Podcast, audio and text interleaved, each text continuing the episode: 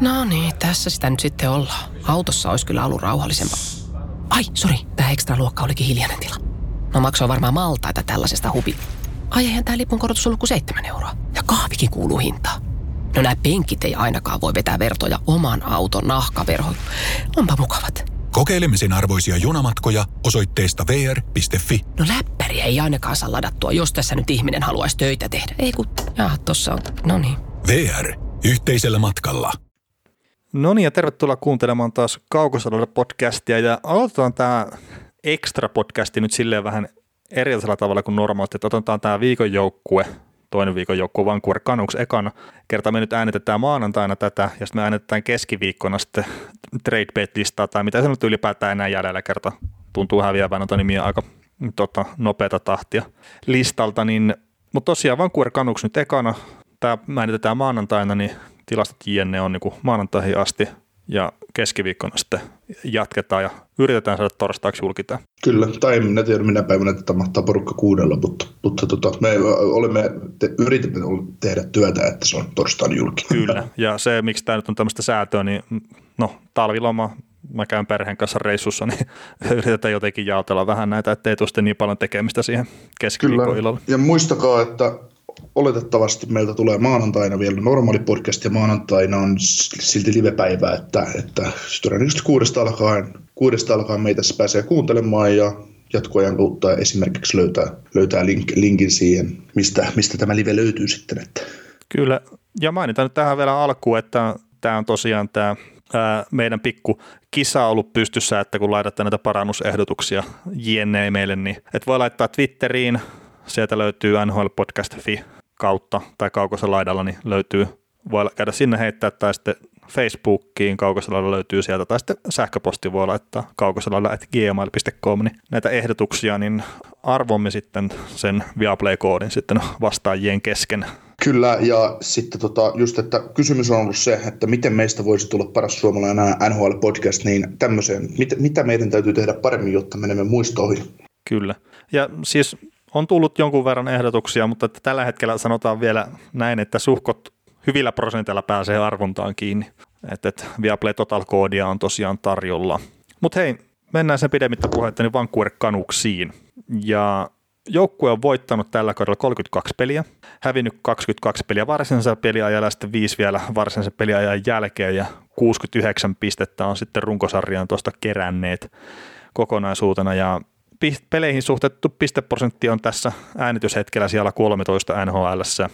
Joukku on tehnyt 188 maalia, mikä on seitsemän eniten NHL, päästänyt 178, se on siellä 12, ja erikoistilanteet ylivoima 23,7 prosenttista NHL viidenneksi paras, alivoima 80,2 prosenttista NHL keskivaiheella siellä 15. Ja sitten laukauksia, niin Vancouver Canucks laukoo kohti vastustajan maalia 30,9 kertaa per peli, mikä on siellä 20, ja kohti Vancouver Canucksin maalia lauotaan 33,2 kertaa peli, mikä on neljänneksi eniten sitten NHL, eli siellä 28. Niin tuommoisia tilastoja joukkueesta. Mainitaan vielä, että todella hyvä kotijoukkue 1973, kotitilastot vieressä aika paljon heikompaa 13, 15, 2. Niin, kotitilastot kertoo sitä, että kun ottavat kotiedun tuosta noin voittaa divisioonan, niin, niin tota, ainakin konferenssifinaaleihin asti menee. Riittää, että kotona voittaa pelissä. No, niin helppoa se on. Niin, niin, ei siihen muuta vaadita. niin, no mutta luulet sä just, että kun kotona menee noin hyvin, että se on niin kuin osittain sitä, että ne pääsee kotona sitten vähän mätsäämään paremmin sitä vastustajaa, kun niillä on todella hyvät ne kaksi jarruketjua siinä. Joo, no itse asiassa Canucks on just sellainen joukkue, että kun si- siinä on olemassa sitä tehtiosaamista, joo, joo mutta tota, se ei ole kuitenkaan niin laadukas, mitä esimerkiksi muut divisioonajohtajat tässä niin kuin sarjassa. Se, se ei kuitenkaan, Canucks ei kuulu ihan NHL elitjoukkueisiin kuitenkaan. Niin siinä tulee just se, että ne koti, ne, ne hyödyntää kotiedun varmasti todella hyvin. Että se just vieraskentälle, kun lähdetään pelaamaan, niin sit joukkueesta ei niin löydy sitä, että se välttämättä pystyy niin vieraissa ottaan käyttämään niitä mahdollisuuksia ja hyödyksi, mitä vastustaja antaa. Mutta tässä just, että kotona esimerkiksi tuo ylivoimaprosentti on 26,9, niin sekin on yksi semmoinen merkittävä rooli, mikä, mikä, mikä, niin kuin, mikä hyödyttää sitä. Ja sitten tuossa esimerkiksi, mitä oli Tatser Demko ei ollut hävinnyt yhteen peliä varsinaisella peliajalla kotijällä, niin nyt tuli sitten ensimmäinen tappio edellisessä ottelussa Hanaheimia vastaan, kun hän oli maalissa. maalissa. Että tämmöisiä niin pieniä juttuja, juttuja siinä. Ja sitten Vancouverhan on tunnettu niin kuin hyvänä kotijoukkueena muutenkin. Että silloin, silloin kun ne veti Stanley finaaleihin asti ja pari vuotta vielä sen jälkeen, niin oli äärimmäisen vaikea paikka tuo Rhodes Arena pelata. Että. Kyllä, ja sanotaan nyt sitä Anaheim pelistä tähän kohtaan sen verran, että en maalivahin piikkiin pistä. Joo, ei, sinne. ei missään nimessä siis joukkue, vaan huomasin, että oli iltapäiväpeli Vancouverissa, kun meidän aika alkoi kello 12, niin kun oli puolilta öin, niin mitä kello siestikin olikaan, niin, niin huomasin, että oli vähän, oli vähän unessa se koko kaduksi. Kyllä. Mutta hei, tota, me jätettiin viime viikon uutisista, mikä nyt on niin mennyt jo julki tässä, kun maanantaina äänitellään tätä, tätä podcastia tai ensimmäistä osaa, niin jätettiin tosiaan mainitsematta tämä, että Vancouver Canucks nyt sitten nosti noin Sedinien paidat kattoon ja Chicago Blackhawksia vastaan taas se peli olla, minkä voittivat sitten 3-0, niin onko mitään mietteitä näistä? No semmoinen miette on, että, että tässä kun ikää tulee lisää ja enemmän ja enemmän katsoo jääkiekkoa ja NHL objektiivisten lasien takaa, niin ainakin huikea arvostus niitä jätkiä kohtaan, että esimerkiksi se Kevin Bieksen puhe, mikä siinä tilaisuudessa oli, niin oli kyllä ihan, ihan kultaa, että, että ja sitten just se, että että mitä joku Victor Hedmankin tuossa on jossain jutussa sanonut ja muuta. Tai siis se ihan ylipäätään se, se iso arvostus ympäri liikaa, mitä niitä pelaajia kohtaan on tullut. Ei sen takia, että ne oli hemmetin hyviä pelaamaan, vaan sen takia, että ne on niinku myös ollut siis älyttömän hyviä ihmisiä. Ja siis, ja siis ne kaksi viimeistä peliä, esimerkiksi viime kauden NHL pari, kautta, ei itse pari vuotta sitten, kun ne lopetti uransa, viimeinen kotipeli, viimeiset vieraspelit, niin vastustajoukkueen pelaajat kävi halaamassa jätkät pois et, et, ja millaisia suosio-osoituksia ne sai niin vieraskaupaloissa. OK, siinä vaiheessa on helppo antaa, kun molempien kaudet yli päättyy, päättyy runkosarjaan ja niin. ei sillä mutta se ympäri sarjaa oleva kunnioitus niitä jätkiä kohtaan, niin se, niin kuin, se saa väkisin meikäläisiin kunnioittaa, että, että se, että Mä en niitä itse asiassa kovin monta vertaa Ruotsin paidassa nähnyt Suomea vastaan pelaamassa, mutta se MM-kisat 2012 taisi olla semmoinen, kun Sedinit tuli Ruotsin kotikisoihin ja Suomi pelasi välierässä Ruotsia vastaan hallitsemana maailmanmestarina, niin se, se, se jakolitta, mitä Sedini pisti, niin se, millainen pyöritti Suomen niin nippuun, niin siinä ei, ei siinä ollut niin mitään järkeä. No joo, ja sitten kun ne on tosiaan siellä nhl kaukoilla tehnyt niin pitkään sitä samaa, että niin. ei ole pelkästään leijonia käyty pyörittää. Ja... Niin, että, se, se, että niitä on niitä hienoja videoita, että ihmiset voi käydä katsomassa niitä, että te, te shift, kun ne pyörii kaksi minuuttia häköisalella. Ja, ja sitten näyttää jo, että tilanne on tavallaan mennyt ohi, mutta sitten, jaha, se niin tulee uudestaan. Ja, ja sitten jossain vaiheessa heräpätään kiekkoreppuun, mutta, mutta olihan siinä, niin kuin, se on ihan uskomaton, uskomaton kaksikko. Ja ei, ei vaikka voidaan puhua, että on ollut Lemiuta ja Jaakaria ja Kretskiä ja Kurria ja tämmöisiä, niin ei tollasta kemiaa. Ei, ei vaan tuu, jos et sä ole niin kuin kaksonen tai broidi. Niin, ja sitten kun on pelattu tosiaan ihan koko ura niin keskenään, niin. Ja niin. Mahtuikohan, mahtuikohan ne pelata urallaan kuinka monta vaihtoa, niin kuin jos molemmat oli vain terveenä, niin ilman toista. Toski, toi on hyvä tietokilpailukysymys, mutta en osaa kyllä vastaa siihen, että ei niitä välttämättä tosiaan ihan älyttömästi ole ainakaan tuolla NHL-tasolla. Niin, onko yhtään semmoista peliä ollut, että Kanuks on kertonut kokoonpano, että se Daniel pelaa oike, kakkoskentä oikeassa laidassa ja Henrik ykkössä sentterinä? No, niin, ei, ei, ei, varma, ei varmasti. Niin. Ei tule ei mieleen, siis joku kanuksi tietää nyt varmaan sitten heti on silleen, että no, tuossa oli toukokuussa, toukokuussa, en tiedä miksi toukokuussa, mutta sanotaan marraskuussa 2007 oli tämmöinen, että ne yritti Toki emme voi sen toukokuussakin, mutta sitten pitää pelata vielä runkosarjan jälkeenkin. Että. Mutta joo, siis ihan, ihan huikeita pelimiehiä on kyllä niin noin noi sedinit ja se tavallaan, että millä tavalla ne pelas, että et niitähän no, no kohdettiin kaltoa, mutta niitä vastaan pelattiin kovaa ja ne tavallaan niin kuin otti sen vastaan semmoisenaan.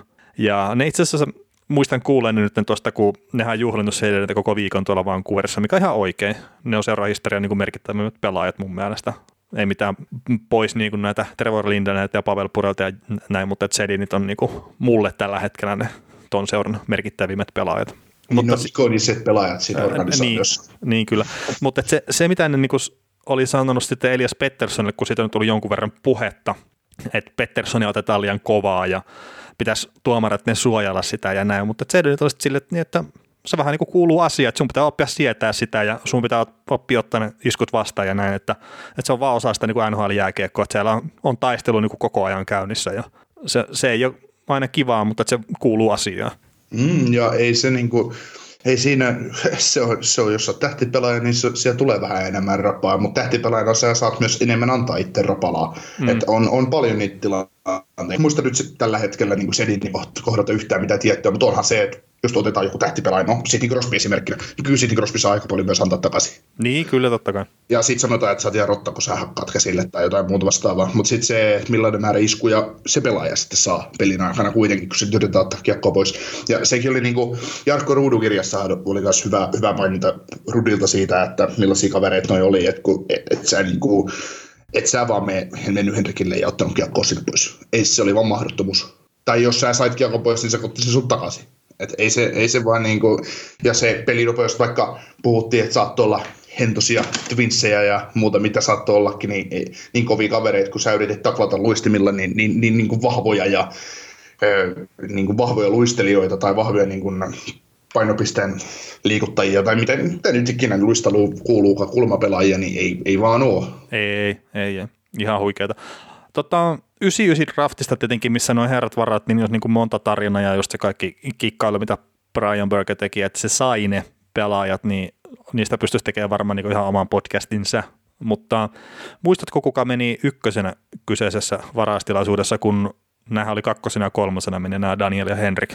Joo, semmoinen legendaarinen tsekki, joka kuin Patrick Stefan. Joo, ja kaikkein legendaarisin vaihto on tietenkin varmaan tämä, missä se ei onnistunut tekemään maalia sitten tyhjää rysää. Edmontonia vastaan muistaakseni. Joo, pelasi Dallasissa silloin pääsi, pääsi tota yksin läpi ja piti pistää tyhjiin peli. Kiekko, kiekkoreppojen viimeistellä joku 15 sekuntia niin loppupeli, niin ei lyö ohitte huolimattomuutta ja sitten meni noin neljä sekuntia, niin kiekko heilu omissa ja mentiin jatkoon.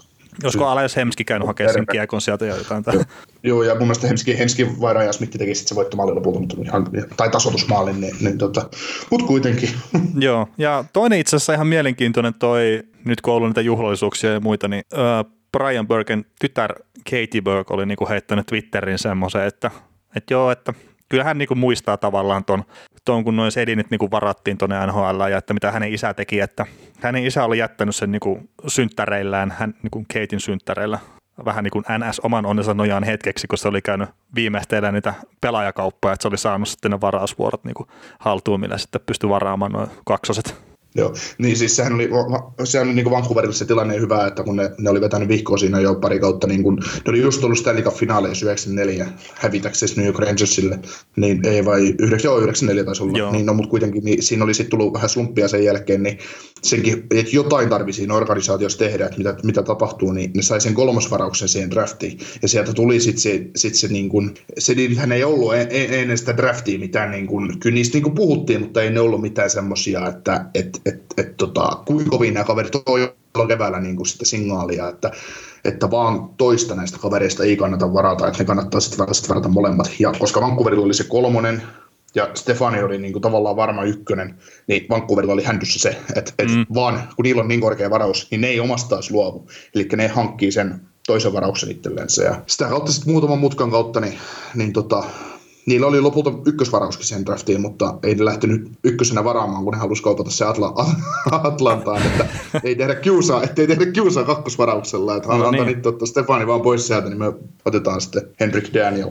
Kyllä, mutta ei nyt sen enempää muistella näitä sedinejä, että päästään niinku ihan tämän kikkaiden Vancouver kanuksiin ja mainitaan sitten tämä Chicago-pelistä, niin 3-0 voittivat. Markströmi torjui nolla pelin torjumalla 49 kertaa siinä, mikä oli seurahistorian uusi ennätys, eli eniten torjuntia sisältänyt nollapeliä.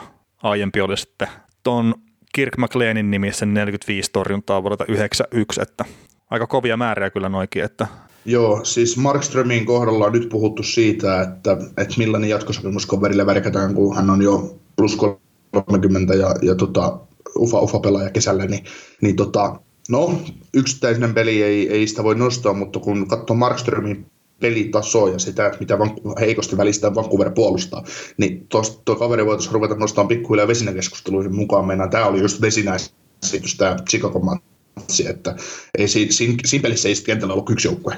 Mm. Joo, joo, ei, ei todella. Se, Chicago, oli ihan älyttömän hyvä siinä pelissä, mutta kun siellä tulee vain joku ruotsalainen edessä, niin ei siinä vaan, niin kuin, ei siis sit vaan kävi vähän tietysti tuuria ja Chicago hylättiin yksi maali siinä, mutta, mutta niin kuin ma- maalivahdin häirinnän takia tai jotain muuta, mutta mut, niin kuin kuitenkin niin, niin, niin, niin 49 torjuntaa nolla, niin kyllä se kertoo pelin kulusta aika paljon, että mitä Ky- tapahtuu. Kyllä, ja ei ollut silleen niin kuin helppoja laukauksia ihan älyttömästi. Että, tai Ei, siis oli, siis älyttömästi niitäkin, mutta että oli niin kuin oikeasti hyviä maalintekopaikkoja Siis, paljon. niin, siis viisi isoa torjuntaa ainakin otti Markström siihen peliin, että, että se, se alkaa niin kuin, tämä oli taas tämä, että mentiin niin kuin tilastoja vastaan vähän pelattiin tämä ottelu, että Kyllä, tilastot, tilastot puoli, puolsi, että me tehtiin, luotiin tyyli 12 maalia maali odottaa matsika kolme, mutta, mutta tota, ne jäi nolliin, että tyyli en tiedä mitä se oikeasti on mennyt, mutta, mutta vaan nyt huumoriheitto.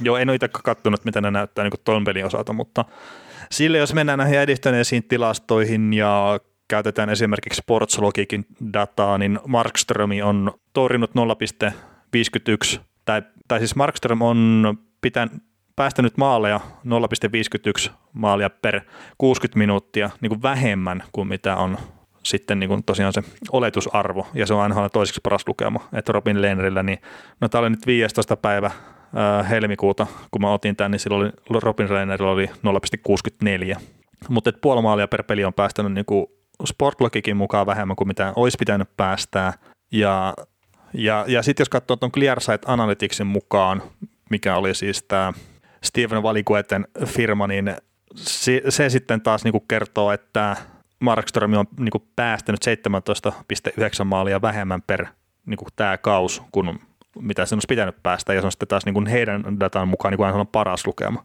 Mutta tuolle niin kuin tammikuun loppuun asti oli toi Clearsight Analyticsin toi data, niin se ei ole ihan niin kuin täysin paikkansa pitävä, mutta molemmat kertoo sitä, että Markström pelaa todella hyvällä tasolla, ja joukkue itsessään ei sitten puolusta älyttömän hyvin, että itse asiassa tuo Clearsight Analyticsin mukaan niin Vancouver Canucksi antaa näitä keskivaikeita ja vaikeita maalipaikkoja vastustajalle niin NHL neljänneksi eniten, mikä ei lupaile hyvää sitten kuitenkaan pitkässä juoksussa. Joo, ei, ei tietenkään. Ja, ja se, mitä niin tuo Clearsight Analyticskin esimerkiksi käyttää näissä, että keskihyvä maalipaikka on niillä niin 9 prosenttia viiva 19,90 prosenttia, ja sitten ää, korkean prosentin maalipaikka on sitten yli 20 prosenttia. Ja, ja näin, että jos ne, ne kiinnostaa. Mutta yhdistelmä on tosiaan noissakin kyseessä, mitä ne käyttää, ne ei sitten näytä kuin ihan ää, pintapuolisesti joitakin näitä tilastoja, niin kaikkien joukkueiden kohdalta niitä ei saa sitten valitettavasti. Mutta tuossahan tosiaan Chicago vei sitä peliä aika reippaasti, just mitä katsottiin se paidannoista peli ja ne ei saanut siinä tulosta, että Markström oli ihan hemmetin hyvä maalilla. Ja sitten taas kun katsoo tuon Anaheim pelin, niin no laukaukset jos katsoo, niin oliko se jotain about 40 laukausta kohti Daxin maalia, mutta ei vaan kuurilla oikeastaan yhtään semmoista niin oikeasti vaarallista maalintekopaikkaa. Mm. Joo, ei, että se, se tota, audut maalikin tuli ylivoimalla, että hienon sommitella mun päättäjäksi ja laukaukselle ei sitten Gibson voinut mitään, mutta kyllä se aika rauhassa niin kuin Anaheimin puolustus olla, mutta sitten taas että se mitä Anaheim teki, niin nehän syötteli ristiin tuon Vancouverin puolustuksen aina rikki ja esimerkiksi Ryan Getzlavin Jevgeni Kuznetsovin maali oli, tai syöttö oli aika, aika maagia ylivoimalla. Että. Ne oli ne molemmat YV-maalit, mitä Anaheim teki, ne oli aika hienoja syöttöjä. Joo, kyllä. Kyllä, mutta ja sitten miten nyt tasakentällisinkin, niin niillä oli paikkoja paljon useampaa maaliin kyllä. Et ei se, niinku, se on antanut hirveän hyvän, hyvää kuvaa tuosta Vancouverin joukkuepuolustamisesta ja se ehkä kertoo siitä, että ne nojaa pikkasen liikaa välillä niihin maalivahteihin. Mutta tietenkin mikä siinä on sitten nojatessa, jos toi Markströmikin tosiaan pelaa sillä tasolla, että se pitäisi oikeasti olla mukana Vesinan keskustelussa. Enpä tiedä, onko vielä tällä hetkellä, mutta että on nyt semmoistakin spekulaatiota kuullut, että ei niin pelkästään pitäisi olla Vesinä keskustelussa, vaan myös Hart-keskustelussa. Mm, no. Ei, mutta että nämä on että niinku sitten vaan kuuret toimittajia, mitkä sitten kun ne seuraa sitä joukkuetta, ne oikeasti tietää taas, mikä se tilanne on, ja ne ei sitten välttämättä seuraa muita joukkueita. Niin. Niin, niin, niin, niin. Ja, ja sitten taas, että jos sä niin lähdet miettimään, että okei, Vancouverista, kuka on sen joukkueen arvokkaan pelaaja? No niin, no se on ihan totta. Että jos, jos jokaisesta joukkueesta tarvii yksi valita, mikä olisi niin hard, hard kisaan, niin, niin, kyllä se varmaan siinä tapauksessa Markström on tällä hetkellä. Niin. Ja siis vai... ei ole mitään Petterssonilta pois tai Hughesilta pois, että molemmat on myös niin kuin ihan käsittämättömän hyviä pelaajia. Miten muuten toi, tämä nyt ei pelillisiin juttuihin liity millään tavalla, mutta vuoden tulokaspalkinto, niin Petterssonihan voitti sen viime vuonna, eikö niin? Joo, taisi olla ihan ehdotonkin ykkönen siinä kisassa. Joo, ja okei siis Keil Makar mä vieläkin tällä hetkellä niin kuin on ihan siellä Makarin kelkassa, mutta olisiko se sitten kuitenkin toi Queen Hughes, niin voisiko se olla?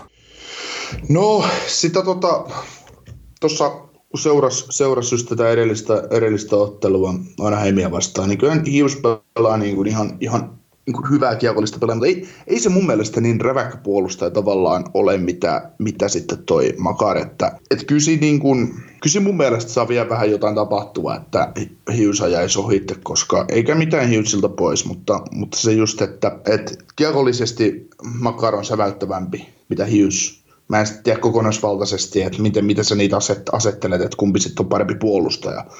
Et kyllä mä, mä edelleen menen siinä, siinä mitä, tota, mitä mä oon syksylläkin sanonut, että Makari, Makari hoitaa sen ja kyllä sitten hyvä, hyvä kisa näille, näille kavereille tulee, että, että ei se tietysti väärin, jos se Hughesillekin menee, mutta Mm, toi, toi on hyvä, sille Hugheski on kuitenkin tavallaan se puolustaja, mikä sitten tuo ihan älyttömästi sitä hyökkäystä niin lisää tuohon Vancouverin porukkaan. Mm. Ja, ja sitten kun just silleen, että no Makari on varmaan vieläkin jonkun tuossa dynaamisempi, niin se vaan kertoo sitten, millä tasolla niin kuin mennään. Niin, sitten katsotaan pakkion pistepörssiä tämän kauden osalta, niin Kalsso johtaa 69 pistettä plus 15, Josi on toisena 57 pistettä plus 22, Hetman kolmantena 49 pistettä 24, tai plus 24, Pietro Angelo 47 pistettä plus 7, sitten Gwyn Hughes on viidentenä, mikä on ihan täyttä epähuomioon, ettei niin kuin Hiffights on puolustaja pistepörssi viidentenä, no niin. niin 45 bongoa, 8 plus 37 miinus 5, Tony D'Angelo Rangersista 13 plus 30 on kuudenta 43 pisteellä plus 12. Sitten on Makar, joka on pelannut yhdeksän peliä vähemmän, Quincy Hughesia vähemmän, 12 plus 30, 42 pistettä on seitsemäntenä, plus kahdeksan. Niin tota, se, niin kuin, se, se, se niin kuin häm, hämmentävää, että Hughesilla on jopa enemmän pisteitä mitä Pakarilla, mutta totta se tulee varmaan pelien puolesta, pelien puolesta tulee se ero, mutta... On mutta, varmaan sitäkin, mutta että kyllä sitten taas kun, no mä en nyt nähnyt tietenkin viime aikoina enemmän Hughesin pelejä kuin Makarin pelejä, mutta ei, siis ei ne niinku silleen tu, turhaan sillä, että kyllähän se on niinku tosi tärkeä osa etenkin sitä ylivoimaa. Mm. Ja, ja se luistelu on kyllä niinku vakuuttanut mua nyt tässä viime peleissä, että aika silleen vaivattoman näköisesti pystyy tekemään tilaa itselleen kyllä sillä luistelulla. Niin molemmat pystyy. Niin molemmat pystyy ja siis että ei ole niinku mikään taas niin kuin, että, että makaria pitäisi jotenkin painaa alas tai muuta, mutta tuli vaan niin kuin mieleen, että, että tässä saattaa olla kuitenkin semmoinen tilanne kauden lopussa, että Vancouverilla olisi sitten, kun palkinnot lopulta jaetaan, niin kaksi kertaa peräkkäin tuo vuoden tulokas. Joo, mutta sitten on tämmöinen kierro, että Quinn Hughesin 45 pisteestä 22 on tullut ylivoimalla, ja taas Makarin 42 pisteestä 17 on tullut ylivoimalla, eli se on 5 mm. pistettä enemmän tuonut ylivoimalla Hughes mitä Makar, että, että, että semmoinen no, pieni nyanssiero että mä taas kuitenkin tässäkin täytyy ajatella sitä 5-5, no siis nämä molemmat todella hyviä puolustajia, no, no, no, sitä no. Niin kuin vääntää, että, että niin kuin si, si, siitä, mutta se, että kyllä mä ed- e, semmoista tähtiaspektia mä näen enemmän Makarissa, mitä kuin Hughesissa. Joo. Että ei sitä niin kuin Makaria mun mielestä turhaan verrattuna puolustajien Nathan McKinnonin siinä niin kuin liikkeensä ja kaiken muun puolustus, mitä se pystyy kiekollisena tekemään. Että. Mm, niin, niin kyllä. Mutta ei, ei, siis molemmat ole hyviä puolustajia ja se on mielenkiintoista katsoa, miten tuo niin etenee tuo homma tuossa. Että, et, ja molemmilla on sitten hyvät myös niin kuin pelaajat sinne, mitkä pistää sitä kiekkoa vauhtia, että, että tosiaan Jussilla on esimerkiksi Pettersson ja se on itse asiassa mä veikkaisin, että ylivoimalla ihan kiva paikka tavallaan olla siinä viivamiehenä ja sitten pistää Petterssonille pari metri syöttöä siihen ja mm. sitten yksi NHL parhaista one-timerista lähtee niin kuin just esimerkiksi Anaheimia vastaan ja maalivahit on niin voimattomia sen edessä. Mm. Että se on niin kova se laukaus, mitä ei uskos kuitenkaan sitten. mä edelleenkin mä niin ihmet, ihmettelen sitä All-Star-tapahtumasta, että 102 mailia tunnissa tai jotain. Joo. Te, te ei vaan niin jotenkin tajua sitä, että se pystyy se kaveri vetämään niin kovaa. Joo, yksi mielenkiintoinen huomio sitten näistä pelaajista on se, että, että Hius pelaa minuutin pelissä keskimäärin enemmän, mitä Makar. Että siinäkin on, siinäkin on, mutta se on varmaan niin kuin, se tulee siitä, että äh, kokonaisuutena Avalanssin puolustus on vähän laadukkaampi mitä Vancouverin. Että, että siellä, siellä, siellä tota, Queen pistetään pelaamaan vähän peliä, pelipakka, pelipakka niin kuin tietysti ykköspakin kuuluukin pystyy pelaamaan, että ei se, se selittää sitä.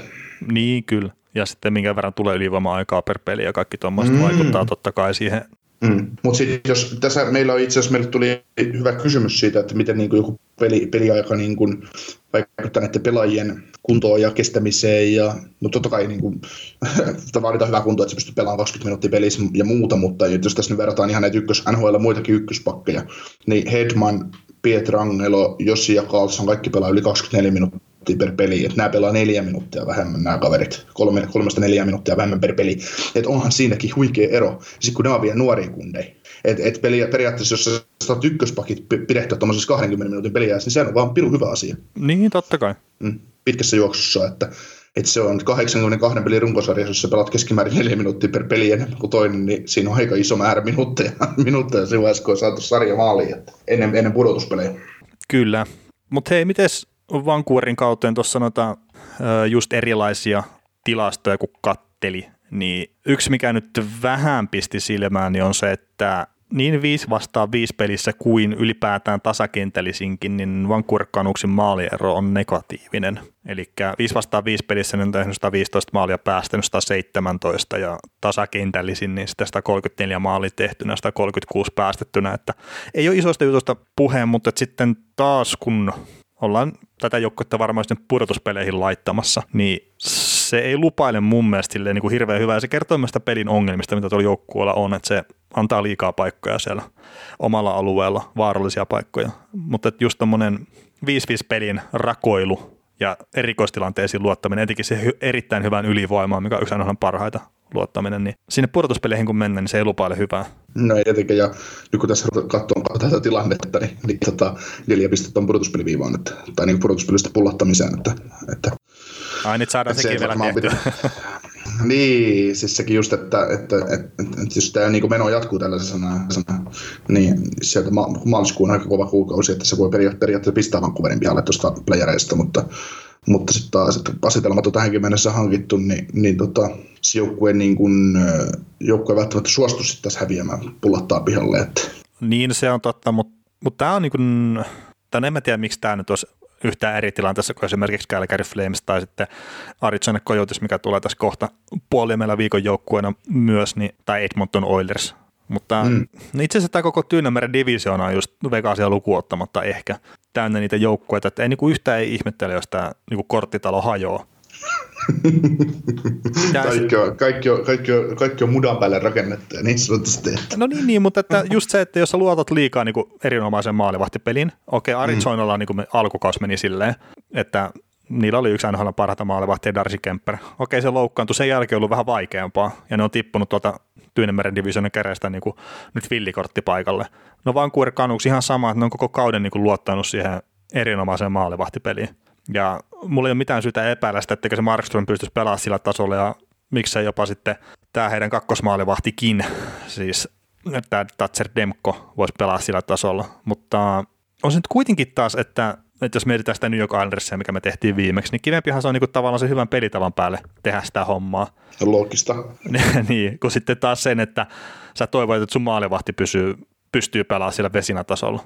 Ja, ja sitten, kun sehän ei välttämättä meinaa sitä, että se maalivahti pelaa huonosti, jos se päästääkin sen jossain matsissa sen neljä maaliin. Dallasissa se tarkoittaa sitä. No Dallasissa se tarkoittaa sitä, joo. tai siis tarkoitti joskus menneisyydessä. niin. Mutta miten tietenkin tämä niinku loppuohjelma, että pelit rupeaa niinku olemaan aika vähissä ja, ja näin, mutta sitähän me katsottiin tuossa, niinku ruvettiin äänittää, että tässähän tulee itse asiassa jo heti ihan silleen tärkeäkin pätkä, että, että muutaman kotipelin jälkeen on vieraskiertuetta ja ja näin, että sanotaan, että tuossa kun kuu vaihtuu, niin ollaan taas aika paljon viisaampia sitten tämänkin joukkueen kohdalla. niin, tämä kertoo, kuin vaikeaa NHL on sarjana, että me eletään kohta, kohta tota, noin helmi-maaliskuun vaihdetta ja runkosarja 20 peliä jäljellä, eikä me silti pystytä sanomaan, että onko tämä joukkue hyvä vai huono. et, et, se on just, että tässä on just seuraava vieraskertue. Me pelaan kotona vielä, vielä kaksi peliä ennen deadlinea ja öö, Minnesota ja Bostonia vastaan. Sitten on neljä ottelua vieraskertue Montreal, Ottava, Toronto ja Columbus, niin, niin, niin, niin kyllä siinä vaan kyllä siinä vieraskiertue on kova, kova tosiaan, niistä vaan toki kaksi joukkuetta sellaista, ketä kiinnostaa pudotuspelit enää. Että, mutta kun siihen peilaat sen, että olet huono vierasjoukkue, niin ei se, ei, se, ei se paljon lupaile. Niin, ja sitten kun ottaa tavallaan, että jos Minnesota pelaa sitä kiekkoa, mitä ne osaa pelata, tavallaan sitä periksi antamatonta kiekkoa, niin mä en ihmettelisi tavallaan, että ne saa se vaan kuoripuolustuspeli näyttää ihan samalta kuin mitä Anaheimi teki, ja Anaheim ei ole hyvä joukkue. No sitten Bostoni tietää kaikki, se pelaa todella laadukasta vastahyökkäyskiekkoa.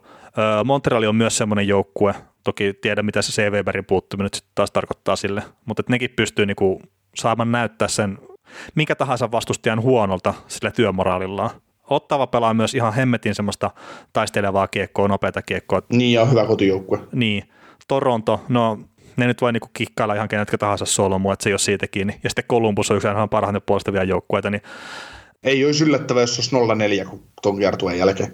Saltona, että Niin, ja sitten on taas niin kuin, että joo, niin tämä ihan kaikkea, että maailma on loppu ja näin, ja ei niin kuin välttämättä ole sitten ymmärretty sitä, että tämä joukkue on, on saattanut ylisuorittaa. Mä en sano, että tämä on ylisuorittanut, mutta kyllä jos katsoo niin kuin tosiaan sitä, että on yksi NHL huonoiten puolustavia joukkueita noin niin maalipaikkatilastojen puolesta. Ja, ja tämän itse asiassa pystyy katsoa jopa niin kuin natural, staterit, natural staterikistäkin jotenkin, että sieltäkin niin kuin, se ei näytä hirveän hyvältä itse asiassa se Vancouverin pelaaminen edes niiden tilastojen puolesta, mutta sitten nämä tilastot, mitä jengi niin kuin katsoo, ne laskee niitä niin kuin syöttöjä ja katsoo laukauksen laatua ja tämmöistä, niin nekään ei näytä hyvältä sitten puolustuksellisesti. Joo. No jos ajatellaan kokonaisuutta tässä joukkueessa ja sitä, mitä tämä joukkue on rakennettu ja mistä mitäkin pelaajia on tullut, niin edelleen, siis ennen, ennen kautta, mä en muista mitä mä oon Vancouverin ennakossa sanonut, sanonut joukkueesta ja pudotuspelin mahdollisuuksista, mutta olen pitänyt mahdollisena pudotuspelin joukkueena suurella varmuudella tätä,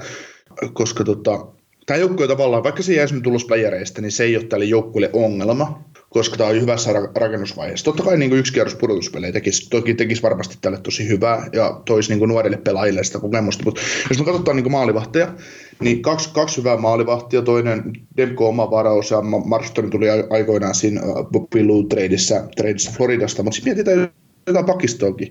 Myersi tuli isolla sopimuksella tota, vapaalta markkinoilta siellä Edlerillä pari vuotta sopimustelellä hyvä laadu, tai todella laadukas puolustava puolustaja Krista Neve, sitten just Quinn Hughes. Ja siinä on oikeasti aika hyvä top 4, minkä varaan on tavallaan tulevaisuutta hyvä rakentaa. Ja unohtamat sitten tietysti jotain Troy Stetseriä, joka on myös niin kuin keskiverto, ehkä just se kolmas parin puolustaja. Ja sama Jody Ben pystyt heittämään jäälle periaatteessa kaikki on oman pääolotuksia näin, mitä tarvitaan. Ja siinä mietitään hyökkäystä, niin et, et siellä on edelleen ongelmasopimus Louis Erikssonin kanssa, joka menettelee nykyään, kun siellä on vähän parempaa kaveria kärki, kärjessä, mutta se just, että tämähän on, tulee olemaan, tai no Puuhorvat on nykyään kapteeni, niin Puuhorvatin joukkue, niin si, kyllä siinä on niin ihan hyvät kärkisentterit, kun mietitään Elias Pettersson ja Puuhorvat, mihin on varaa rakentaa. Sitten on ykköslaiturit, no ykköslaituri on Brock Boosen, että... Et, mm, ja, tällä hetkellä. Niin, ja sitten J.T. Miller nyt on osoittautunut todella hyväksi pelaajaksi. Tämä on ollut hyvä pelaaja aina, mutta se, että minkä takia Vancouver maksoi siitä kesällä ykköskerroksen varauksen, joka sitten jos siirtyy muualle niin Tampasta, niin, niin tota, J.T. Miller on niin näyttänyt, että se on sen arvosta. Mutta sitten muu joukkue, niin no keskikaista on kyllä la, kokonaisuudessa hyvä, mutta sieltä vaan vähän niin puuttuu edelleen sitä maalintekovoimaa. Et jos sä mietit keskikaistaa, niin kyllähän sä ottaisit omaa joukkueessa Pettersson, Hurva, Horvat, J. Beagle ja Brando Sutter. Ottaisit jo ihan varmasti omaan joukkueeseen. No joo, siis Sutteri tietenkin ja Beagle, niin ehkä pikkasen liian kallita sopimuksia. On, no, on joo. Mutta, mutta siis, siis siihen niin kuin rooliin, mitä ne pelaa, niin ne on täydellisiä pelaajia. Ja, ja just sitten kun sä mietit tuota keskikaistaa, mikä tuolla joukkueella on, niin se on ihan yllätys, että se on yksi ainoa parhaiten aloittavia joukkueita. niin, se on niin kuin aloituskö erikoistilanne tavallaan. On, on, ja sitten just, että hyökkäyspääaloitus on hyvä voittaa, että siitä saa aina maalipaikkaa, ja sitten puolustuspään aloitus on aina hyvä voittaa, että siitä ei saa vastustaja maalipaikkaa ja näin, että toki... Niin, sit... ja, aloitus on, aloitus on, niin aloitus on helpoin tapa hankkia peliväline itselle. Niin, toki siitäkin on sitten kaiken maailman tilastoja, että sille ei ole mitään merkitystä, että mitä tapahtuu, että kumpi joukkue voittaa aloituksen, mutta tilastoja nyt saa väännettyä niin kuin ihan miten haluaa, että, että ei, ei siinä. Et kyllä, toi, niinku, kyllä tuossa joukkueessa on niinku paljon aineesta. Ja sitten mietitään, että ne on saanut aika hyvin niinku, mennä, me, niinku tässä viimeisen kymmenen vuoden aikana ykköskerroksen varauksiaankin niinku joukkueeseen. Pettersson, Horvat, Bowser, Jake Virtanen on ykköskerroksen varauksia hyökkäjistä, puolustuksesta Quinn Hughes. Niin, ja tänä vuonna niillä ei ole ykkösvarausta enää olemassa, mutta, mutta tota, tai tälle kesälle, hmm. niin, niin tota, siinä on, siinä on Jake Virtanen nyt on nousillisesti saattaa ehkä vähän menetetty tapaus olla, että ehkä se bottom six, middle six on ehkä se oikea paikka kyseiselle kaverille, että siitä ei semmoista tähtiaspektia tule, mitä ykköskerroksen varauksesta pitäisi tulla, mutta kuitenkin niin, niin, niin on se sillä lailla tulevaisuutta ajatellen hyvissä, että et, et, et, et, ei, tämän, ei tämän joukkueen tällä kaudella edes pitäisi voittaa. Ei, ei, ei tietenkään, mutta se, sitten se ne odotukset nousee. Pudot, niin, niin, että pudotuspeli olisi tälle niin mestaruus tälle jengille, niin kuin jos ajattelee, niin kuin, mitä se oli kesällä, ajatusmalli. Niin kyllä, ja toi Jake Virtanenkin on just semmoinen pelaaja, että talentti, urheilullisuus, kaikki tämmöinen riittää, mutta et sitten kun pelaajassa itsessään ei ole ihan ehkä semmoista niin kuin viimeisen päälle halua ajaa itsensä eteenpäin. Niin. Mm. Ja siitä on just ollut puhetta, että olisiko se sitten aika siirtää eteenpäin, että se voisi olla, että se niin tajuaa sen sitten vasta sen siirron jälkeen, että hei, pitää joka päivä tehdä töitä kovaa. Nyt se, mitä Jake Virtasella, Virtasesta on irrotettavissa, että saako sillä kakkoskerroksen, kolmoskerroksen varauksen ehkä vaihdossa, niin onko, onko se sitten enempää? Että...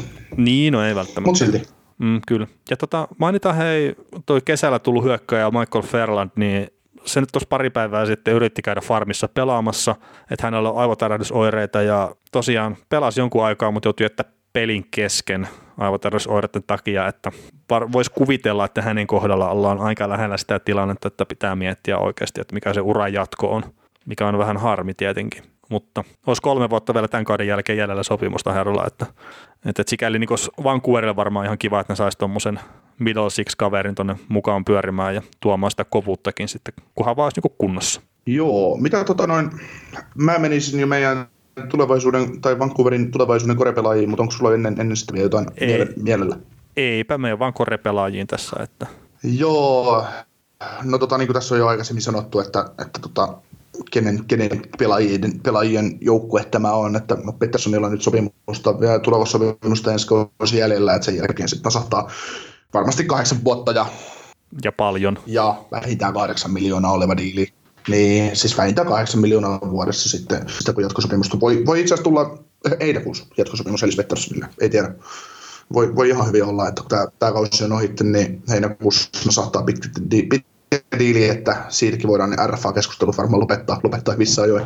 Mutta tota, Blue Horvat, JT Miller, kaudelle 21-22 Louis Eriksson, se on niin hänen viimeinen vuosi tuota nykyistä sopimustaan, niin on varmaan jo siirretty siihen mennessä. Tai no rate clause on päällä Erikssonilla, mutta, mutta tota, en usko, että pelaa enää sillä kaudella jääkiekkua Vancouverissa tai pelaako jääkiekkoa ollenkaan. Että, et ei välttämättä.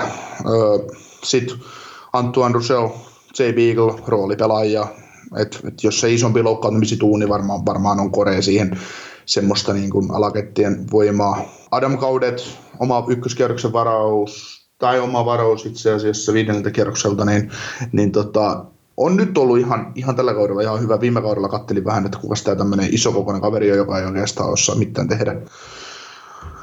Sitten pakeistosta, no Tyler Myers, pitkä sopimus, 5 vuotta 6 miljoonaa, niin no itse asiassa tämä näyttää nyt paljon paremmalta sopimukselta, mitä se näytti kesältä. Osaatko, osaatko, osaatko allekirjoittaa nyt tämän asian? No on kai se ollut odotuksia parempi, sanotaan näin.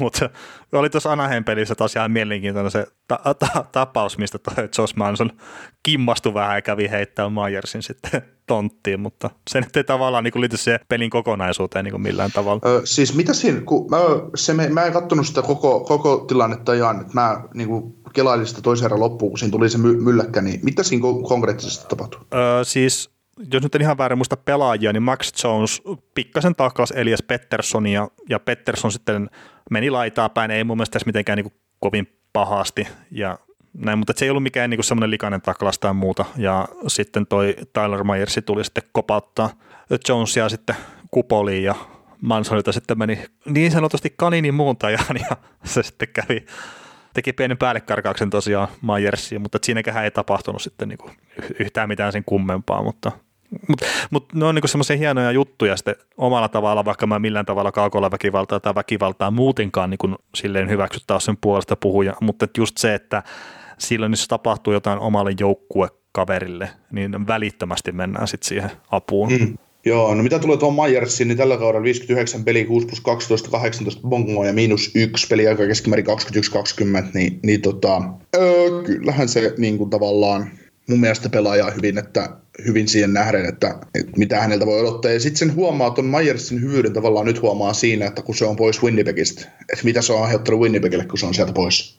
Toki sieltä on muitakin kavereita pois. Mutta Mayer, Mayer, pelkästään Myersi Winnipegissä, niin se saisi näyttää Winnipegin puolustuksen huomattavasti paljon paremmalta. No joo, ja siis onhan se koko, koko, kokosekseen niin kuin ihan hyvä luistelija ja ja näin, että on se varmaan saanut sitä paskaa niskaankin silleen ansaitsematta aika paljon. Mutta sitten pakistosta, no, tällä hetkellä nyt nykyisistä pelaajista, niin uh, Chris Tanev on ufa kesällä, että kyllä mä luulen, että Tanev, Tanev on varakapteeni tuossa jengissä niin, ja tekee jatkosopimuksen, mutta siinäkin on 30 vuotta jo ikää, että, että onko se neljä vuotta sitten, että se on oikein diili, mitä toi pakki voi saada, koska kuitenkin pelaa on shutdown puolustajista taas. On, on ja on ollut kärsinyt loukkaantumisista, mutta olisi erittäin tärkeä kaveri kyllä saada jatkosopimuksen alle. Niin, mitä tekee Alexander Edler, että ensi vuosi on vielä jäljellä 6 miljoonaa cap ikää 33 tällä hetkellä, no movement clause, niin, niin se on myös ikoninen Vancouver-pelaaja, että uransa päättää Vancouverissa, mutta päättääkö vielä ensi kauden jälkeen, niin se on sitten taas toinen kysymys. Uh, Jordi Ben, sama juttu, että sitten taas, että nyt pelaa kotiseudulla, halus, halus Vancouverin, koska on lähellä kotia, niin tota, ensi kausi vielä sopimusta voi ihan hyvin tehdä jatkon riippuen ihan niin kuin, mitä haluaa, mitä tämä joukkue, nouseeko näillä niin kuin omiin varauksiin ylös. ylös esimerkiksi kyllä Brisbois 2015 vuoden kolmas, kolmoskierroksen varaus, niin siinäkin voi olla potentiaalinen puolustaja tulevaisuuteen, mitä, mikä tulee tuohon joukkueeseen ja ottaa sieltä paikkoja. Samoin Olli Juolevi, joka pelaa nyt, nyt tota farmissa, farmissa ja siellä on, siellä on paljon niin kuin, Jet Wu esimerkiksi nuori pokki, että mit, mitä, sieltä, mitä sieltä nousee, nousee puolelta että ylös. Että, että sitten tietysti niin kuin Quinn Hughes, että Quinn Hughes siinä vaiheessa, kun ensi kausi on vielä tulokassopimusta jäljellä, niin voi hyvin olla, että nyt jo heinäkuussa niin tekevät yhdessä Petterssonin kanssa pitkät jatkot. Että, että tota, lopetetaan se jeesustelu siitä, että, että mitä RFA-markkinoita, että mennäänkö välimieskäsittelyihin, niin, niin se saattaa loppua hyvin nopeasti. Niin ja ei taida olla noilla edes sitä välimiesoikeutta tuon ensimmäisen sopimuksen jälkeen eh, muista. Niin on, joo. No, mutta niin, joo, siis, ja sitten joo, offer seatit ja kaikki näitä. Niin, niin, niin, vältetään ne kaikki, koska just joku Quinton Hughes ja, ja Elias Pettersson on sellaisia kavereita, mihin, mihin todellakin kannattaisi lyödä offer seatia oikeasti kova, koska niin, kyllä. nämä on käänteen tekeviä pelaajia organisaatioille. Mm. No on, on, on ehdottomasti. Mm. Ja Dempo, Dempo on varmaan tulevaisuuden ykkösmaalivahti tässä joukkueessa, mutta se just, että mitä Mar- Markström, että mä luulen, että se on korkeintaan neljä vuotta mitä Markström tulee ikinä tältä Vancouverit saamaan. Tai no toisaalta Vancouver on ennenkin tehnyt tyhmiä, tyhmiä diilejä, että et siellä, tota, siellä, siellä, voi seitsemän vuotta ja kahdeksan miljoonaa per vuosi napsahtaa, mutta ei napsahda sen verran. Pystyy ja sitten hyökkäyksestä mennessä Brock Booser unohtuu aika, aika rajusti, koska hän on IR, IR-listalla, kun Cup Friendlistä nyt suoraan tätä luetaan, niin, niin tota, Joo. Si- siinähän sitä sitten on.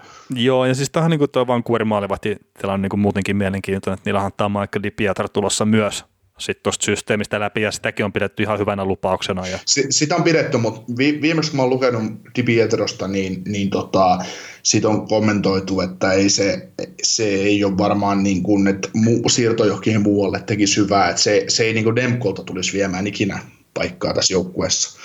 Että et se, niin kuin, et se, se saattaa hyvin jopa siirtyä tulevaisuudessa, jos, jos jotain pelaajaa on tarjolla ja maalivahti lupauksia halutaan siirrellä, niin Joo, ja jos katsoo nämä, siis kaksi peliä on päässyt pelaamaan NHL-tasolla, tai kahdessa pelissä on päässyt pelaamaan, ja täällä on tämmöistä vähän 80-lukulaista päästettyä maalien keskiarvoa ja torjuntaprosenttia tosiaan tällä Di Pietrolla, että seitsemän maalia viime kaudella päästänyt ja 70,8 torjuntaprosenttia tällä kaudella sitten sama, niin 7,16 päästettyä maalien keskiarvo ja 85,7 torjuntaprosenttia. Niin ei NHL-tasolla semmoista niinku huikeat näytöt, mutta aika vähän sanotaan näin on vielä niinku päässyt pelaamaan. Joo, mutta siis hän teki niinku kolmoskierroksen varaus ja 2017 vuodelta, että nythän nyt on farmissa sitten niinku uti, utikariveissa, niin 29 peli tällä kaudella 282 keski, päästötomani keskiarvo 90,5, niin ei ne, ei ne lukemat ihan mitään huikeita, että viime kaudellakin OHL kerkisi pelaa ottavaa 6-7 ja Windsor, Windsor Spitfiresin riveissä, niin Windsorissa meni yli 92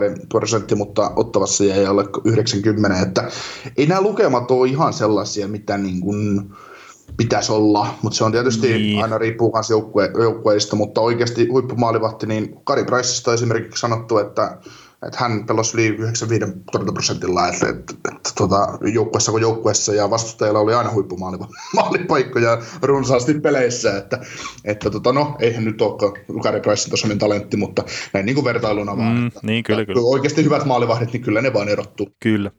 No hei, miten tota, loppuun nyt sitten vielä varmaan, niin miten näet tämän pudotuspelimahdollisuudet vaan kuorkkanuksilla sitten, että, että tällä hetkellä on Tyynemeren divisionan toisena, kun äänitetään, mutta että miten, miten on, 59 peliä pelattuna, niin tuossa on 23 vielä jäljellä, että Onko sitten kun runkosarja loppuu, niin onko pudotuspelijoukkue? Uh, kolme joukkoon on päästävä. Meinaat, ettei villikortin kautta pääse. Mä luulen, että villikorttiin menee, no perhana sen, tää on niin paha. Mä oon dumannut, mä oon dumannut keskisen divisioonan joukkueita niin rajusti tässä, että Chicagoon toki mä luotan, mutta, mutta tota, No Chicagolla on aika paljon matkaa sitten kuitenkin jo Vancouveringin. niin, mutta siis villikortti kisan suhteen. Että Ne sit niin. Vancouverille riittää, että se on kolmas, niin ei, se, ei siinä mitään, ei, ei Chicagon tarvitse Vancouverista ohi mennyt. Mutta tota, Niin, mutta se, että jos Vancouverin pitää päästä kolmen joukkoon divisioonassa ja sitten villikorttipaikka ei riitä, että jos se tippuu sinne jostain syystä, niin, niin, niin sitä niin kuin tä, lähinnä tarkoitin, että Chicagolla on matkaa Vancouveriin. niin, niin, niin, puhun täällä puuta heinää niin kuin yleensä, mutta, mutta tota, No vu- Mä- vuoro mä- vieraissa. Niin, niin, niin, vuoron vielä. Se ilman, koska mulla on polvi kipeä. Mutta tota, ah, e, siis kun mä haluaisin nähdä Vancouverin pudotuspeleissä, ja mun mielestä joukkue niin tavallaan ansaitsisi paikan pudotuspeleihin. Si- tässä on syvyyttä tässä joukkueessa ja hyviä ja muuta, mutta mut se, että jos Travis Greenin puolustus ei oikein tuppaa niin kuin riittää, niin, niin, niin kyllä mä näen Vancouverin pudotuspeleissä, koska ei niitä joukkueita nyt ihan hirveästi tuolla lännessä ole, ketä niin kuin voittaisi loppukauden aikana niin kahta peliä enempää, mitä Vancouver. Joo. En myös katsonut tätä loppuohjelmaa tässä, niin kuin mikä Vancouverilla on. Tämä niin kuin silmämääräisesti näyttää aika kovalta. Mm. Niin mä haluaisin laittaa Vancouverin pudotuspeleihin kertaan. Tämä kyseinen organisaatio on kuitenkin jonkun verran joutunut kärsimään tässä jo viime vuosina. Ja no tietenkin, että jos näihin serieneihin nyt taas niin tavallaan heittää sen yhteyden, niin se kärsiminen on alkanut tavallaan jo siitä, kun sitten tuo Duncan kiitti, niin tärätti Danielle ja kupoliin ja siitä sai sitten vihellyksiä aika paljon kuulla myös kiitti siinä juhlapelissä, mutta, mutta, mutta niin, en mä, siis jotenkin mulla on semmoinen fiilis, että tämä ei kyllä tule mennä pudotuspeleihin. Okei. Okay. Et just kun katsoo tätä loppuohjelmaa, että mitä joukkueita siellä on vasta siellä silmämääräisesti, kun katsoo, niin näyttää tosiaan pääosin on niin kuin tällä hetkellä pudotuspelipaikassakin niin olevia joukkueita vastaan pelejä. Öö, vieraspelejä, missä ne on huonoja, niin onko noita 11 kappaletta ja näin, niin tiukkaa tulee tekemään. Siis mä todella toivon, että ne pääsee, jos ne pääsee, niin se on eh- ehdottomasti kyllä sitten niin kiitosta maalivaheille ja mm. Sille ylivoimapelille, mitä ne pyörittää siellä. Että, et, et, mutta tällä hetkellä mä en näe niitä pudotuspelijoukkueena. Joo, mennään sillä sitten. Joo, mutta otetaan seuraavaksi sitten TradeBet-listaa ja, ja semmoista. Ja näin hypättiin keskiviikkoiltaan hienosti ja tota, olisi tarkoitus käydä tässä NHL TradeBet-listaa läpi ja Niko tuossa ehdotti, että tehtäisiin englanniksi tämä, niin mites nyt, että Niko, what you think next happen now? No mä, lu- mä luulen, että se englanniksi puhuminen jää tuohon, mitä sä sport, sporttilana, sporttilana ja yrität se selvittää. Että mä, mä otan nyt ihan iisisti tämän. Sieltä tuli nyt englantia kuitenkin, mutta, mutta tota, ihan tehdään tämmöinen jakso, jossa jakson loppu, missä tota, otetaan vähän näitä pelaajia, ketä, ketä todennäköisesti siirtyy tai mahdollisesti olisi siir, siirtymässä. Rated Linella todennäköisesti tulee semmoisiakin pelaajia ja sanomatta, mitkä, mitkä siirtyy, että se tulee samanlaisia pommeja kuin viime, viime kaudellakin, joku Mikael Krallo jostain niin puhuttu missään mitään, paitsi sitten ihan loppuhetkellä, että, että, että vähän semmoista, että kun kuuntelet tämän nyt torstaina oletettavasti julkaistavan setin, niin pystyt helpommin lähteä meidän live-lähetykseen mukaan maanantaina ja, ja luultavasti näistäkin pelaajista jotkut ovat jo, nämä on vanhoja juttuja, että voi olla jo, kun kuuntelet tätä, taikka sitten joka tapauksessa, niin ei ole, ei ole tavallaan mitään annettavaa, mutta tehdään, nyt- tehdään nyt tämmöinen kuulijoiden mieliksi. Ja koska ei meillä parempia aiheita ole, niin puhutaan nyt tästä. niin, niin, niin, mutta tämä oli just hyvä maanantaina, niin kun mietittiin tätä, tai että miten tehdään nämä jutut, niin tuossa pari päivää tosiaan oli itse Ruotsissa kääntymässä, niin sen aikana kyllä tässä lista vähän lyheni näistä siirtokohteista, että, että, että ei siinä ihan hyvä, ettei tavallaan maanantaina äänitetty tätä, niin saa ehkä vähän tuoreempaa tavaraa nyt sitten eetteriin. Joo, ja todennäköisesti kaikki, mitä siirtoja tässä nyt tapahtunut, niin todennäköisesti tarkoittaa sitä, että maanantai on todella hiljainen, jos ei tapahdu sitten isoja blockbuster-tradeja, mitä voi taas tapahtua, tai mikä on niin kuin täysin, täysin tietysti mahdollista, mutta epätodennäköisiä. Niin, no mutta katsotaan se. Jää, jää jotain muuta puhuttavaa sitten maanantaiksi. Niin, niin, puhutaan vain keskenämme saakeli ja annetaan ihmisten kunnolla suorana meitä.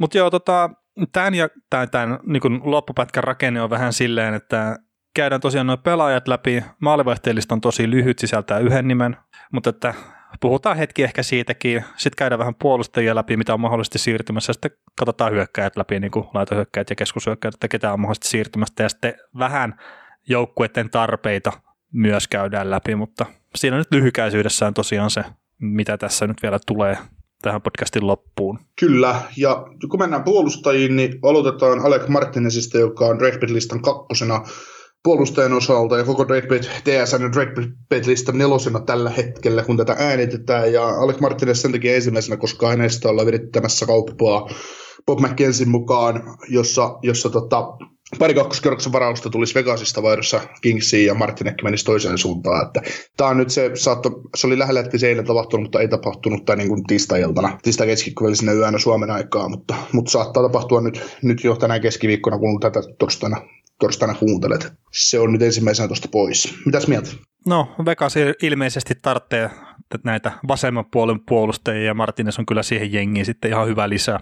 Ja no mun mielestä nostaa taas tavallaan sen joukkueen sitä Conderner-statusta, että sikäli kun tuo menee maaliin asti. Et sikäli kyllä niin kuin mielenkiintoinen tuo Vegasin t- tilanne, että muutaman vuoden tosiaan ollut vasta liikassa ja tämä on nyt niin kuin ollut niin vahvasti ostainen ja niitä varausvuoria, mitä ne sai aikanaan sieltä, sieltä lainosta varaustilaisuudesta, niin nyt ne sitten heittelee jo eteenpäin aika huolettaa, että ihan kiva nähdä, että miten nopeasti nämä on sitten uudelleen rakentajana. Että. Joo, tässä on niin sellainenkin mielenkiintoinen setti, että seuraavalle kaudelle kesälle 2120 varausvuoroihin tai varaustilaisuuksiin, niin joukkueella on viisi kakkoskerroksen varausta käytettävissä, että on omat ja sitten on ensi kesällä on Penguins, sitten on kesällä 21, niin on tota New Jerseyn ja, ja tuota St. Louisin, että, että siinä ei niinku, omat siitä sitten varmaan liikkuu, liikkuu, että, tai omia varmaan järke, tai en mä tiedä, onko, no varmaan ensi kesältä on järkevämpi ehkä oma kakkonenkin liikuttaa, jos on joku, koska ei niillä offersitiskua, mutta mut sitten tältä, tältä kaudelta saattaa mennä Penguinsikin, koska se jättää sitten auki, että pystyy tehdä, tekemään iso offer sitten.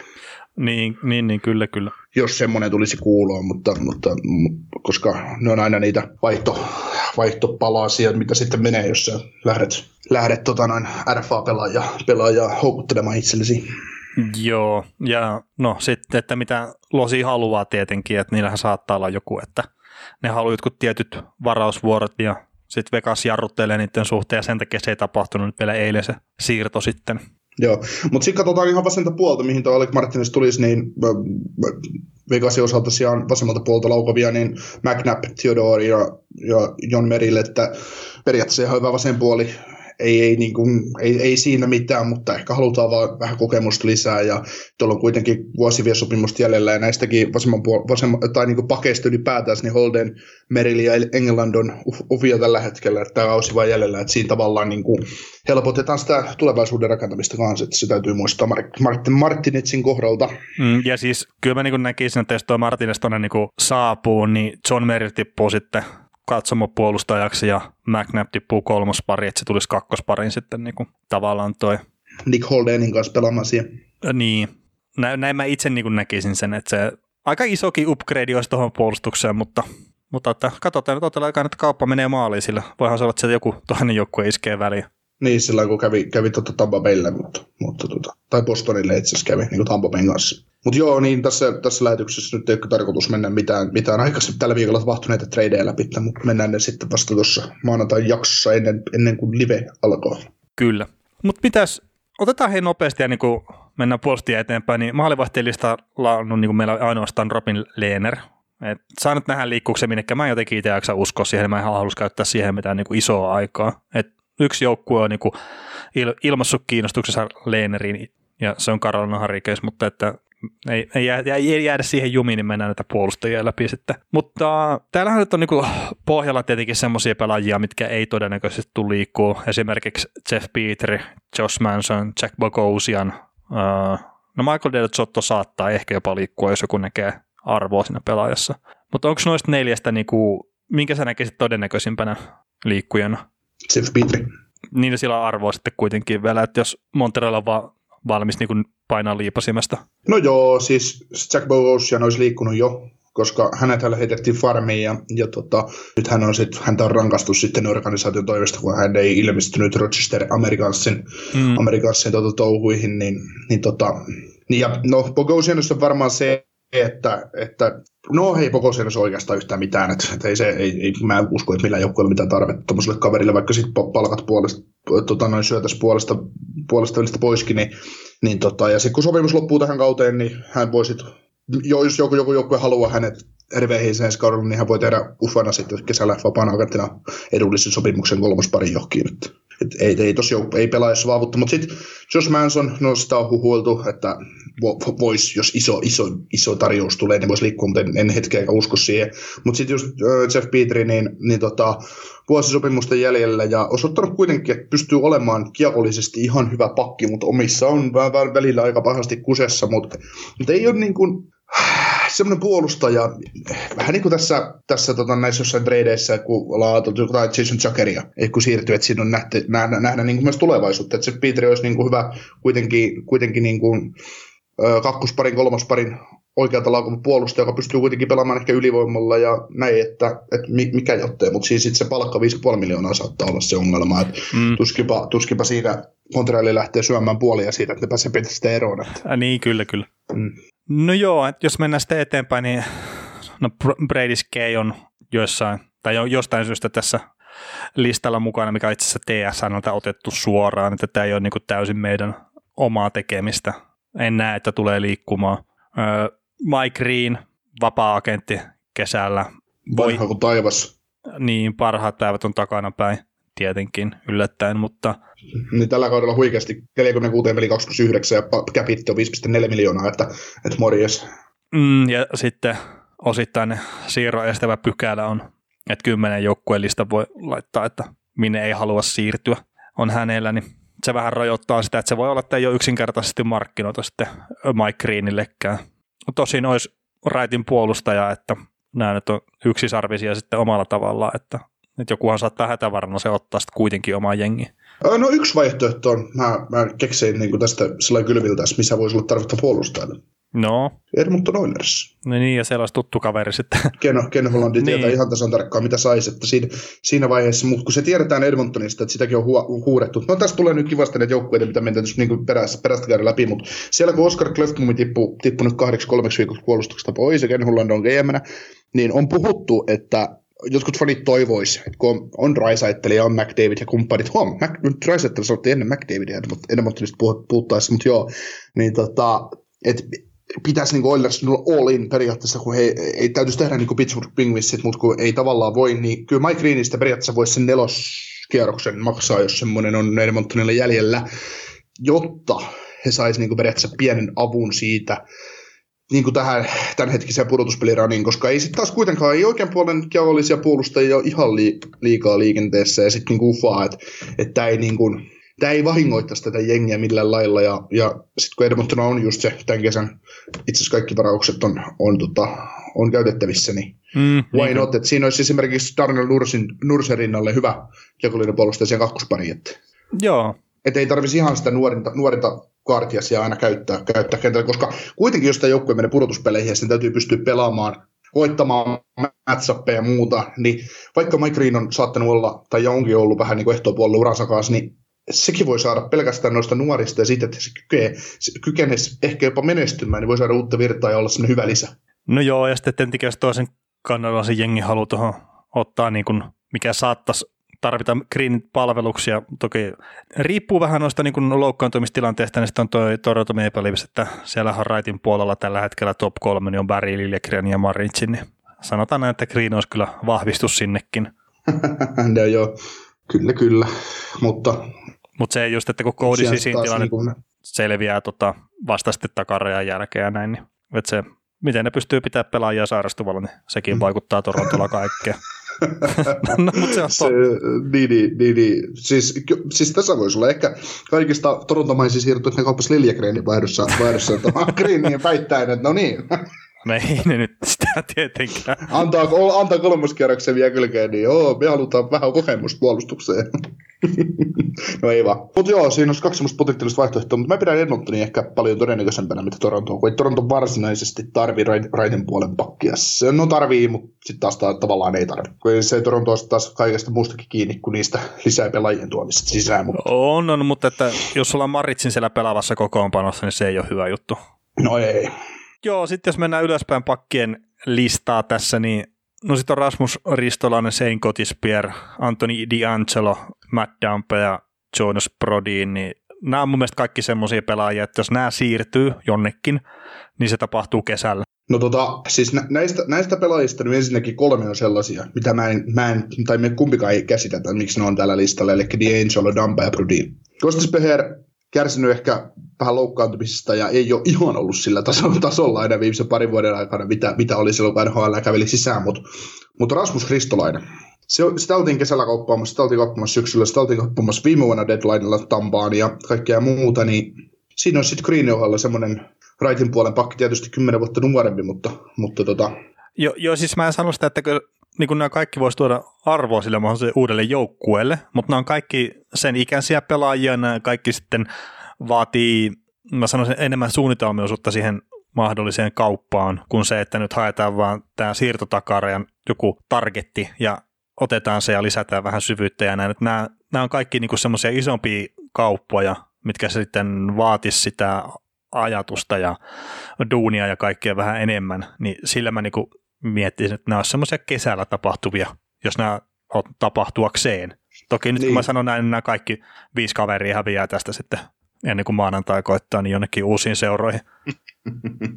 Joo, mutta mitäs tota Rasmus Ristolainen ja, ja tuota Columbus Blue Jackets? Mun mielestä ei ole semmoinen liitto, mikä olisi tähtiin kirjoitettu. Peru, perustele.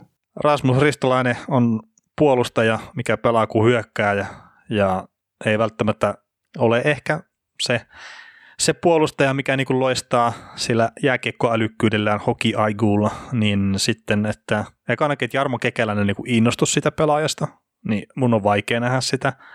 Ja sitten heitetään tämä nyt, että Jarmo Kekäläinen innostuu siitä. Okei, se hankkii sen. Niin sitten, että Tortorella on sitä tyytyväinen.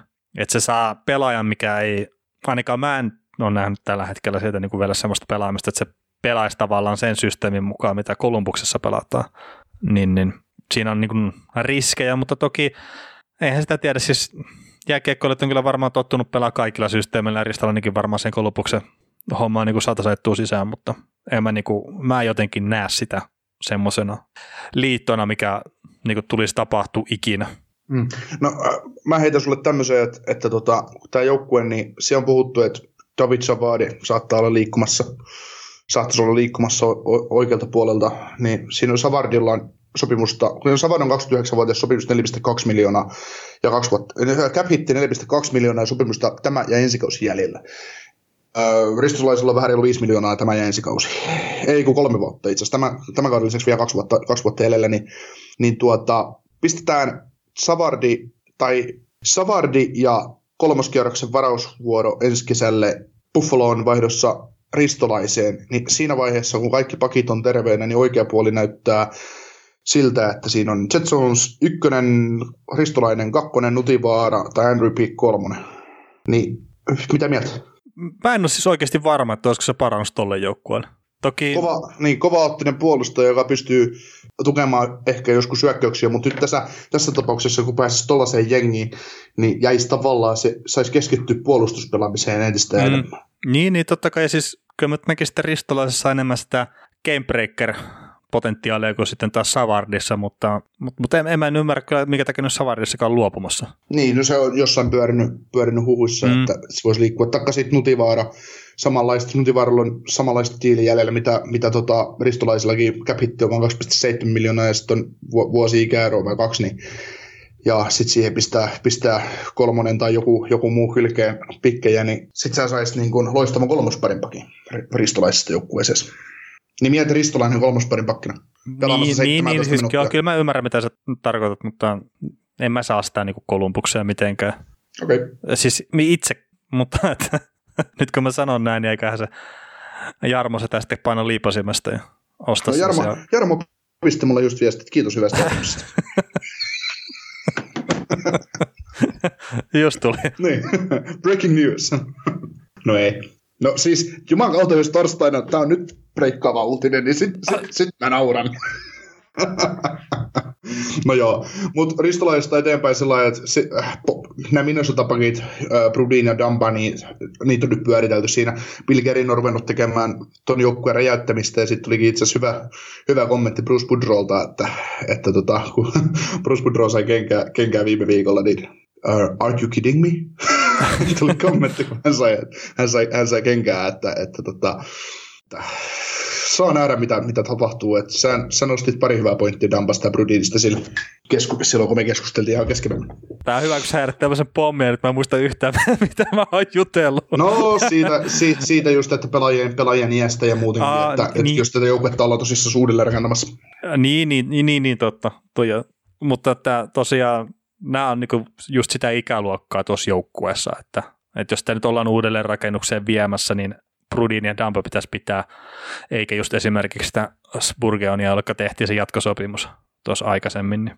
Tai sitten, no Suter varmaan hankkiutuisi, niin sanotusti hankkiutuisivat eroon, jos olisi mahdollista, mutta että ymmärrettävästi ei ole. Niin, niin, niin. Mutta että se vaan, että nämä olisi kolmen vuoden päästä, neljän vuoden päästä, kun tuo olisi ehkä valmis taas sinne niin kuin oikeasti menee sitä niin pudotuspeleissä pitkälle, niin olisi Brudin ja Dampapella niin hyvässä peliässä siinä. Kyllä, ja tulevaisuudessa on hyvä ykköspari, ykköspari tuolle joukkueelle. Että Joo, sitten meillä on UFA-pakit jäljellä. Erik Gustafsson, Chicago Blackhawks ja Sami Vatanen New Jersey Devils. Joo, no Gustafssonin kohdalla niin mä olisin vähän yllättynyt, jos Chicago pistäisi sen ainoan kiekollisen puolustajan. Toki siellä nyt on kasvamassa sitten uutta, mutta, mutta että olisiko se Gustafsson nyt kuitenkaan sitten laitettavissa lihoiksi, jos sitten päättäisivät sen tehdä, niin missä, missä on se joukkue, mikä tarvii sitten sen, ja että mikä on sitten mahdollisesti hinta. Mm. Jos mietitään öö, lännen joukkueita, niin Dallas ei tarvitse, St. Louis ei tarvitse, öö, Vancouver ei tarvitse, Vegas on saamassa omansa, Colorado ei tavallaan tarvitse. No ehkä just kolmospari, mutta mut, mut on, onko toi Gustafsson se, mikä, mikä siihen sitten toisi juttu. Sitten Edmonton ehkä. Niin, no sinne se voisi olla. Niin, sitten tota, Gälkärissä on se tilanne, että niillä on tota, noin pakki, pakkeja vähän loukkaantuneena, että, että sinnekin periaatteessa voisi sopia. Niin, kyllä. Mutta et, mä en jotenkin Gustafssonillekaan näkisi semmoista ihan älytöntä hintaa sitten. Että... No ei etenkään, kun täällä on maksettu pelaajista, joilla on vuosi, vuosisopimusta vielä jäljelläkin on maksettu niin kuin tavallaan kovia hintoja, niin Ufasta ei voi maksaa mitään kauheasti, että ehkä kolmoskierros. Mm.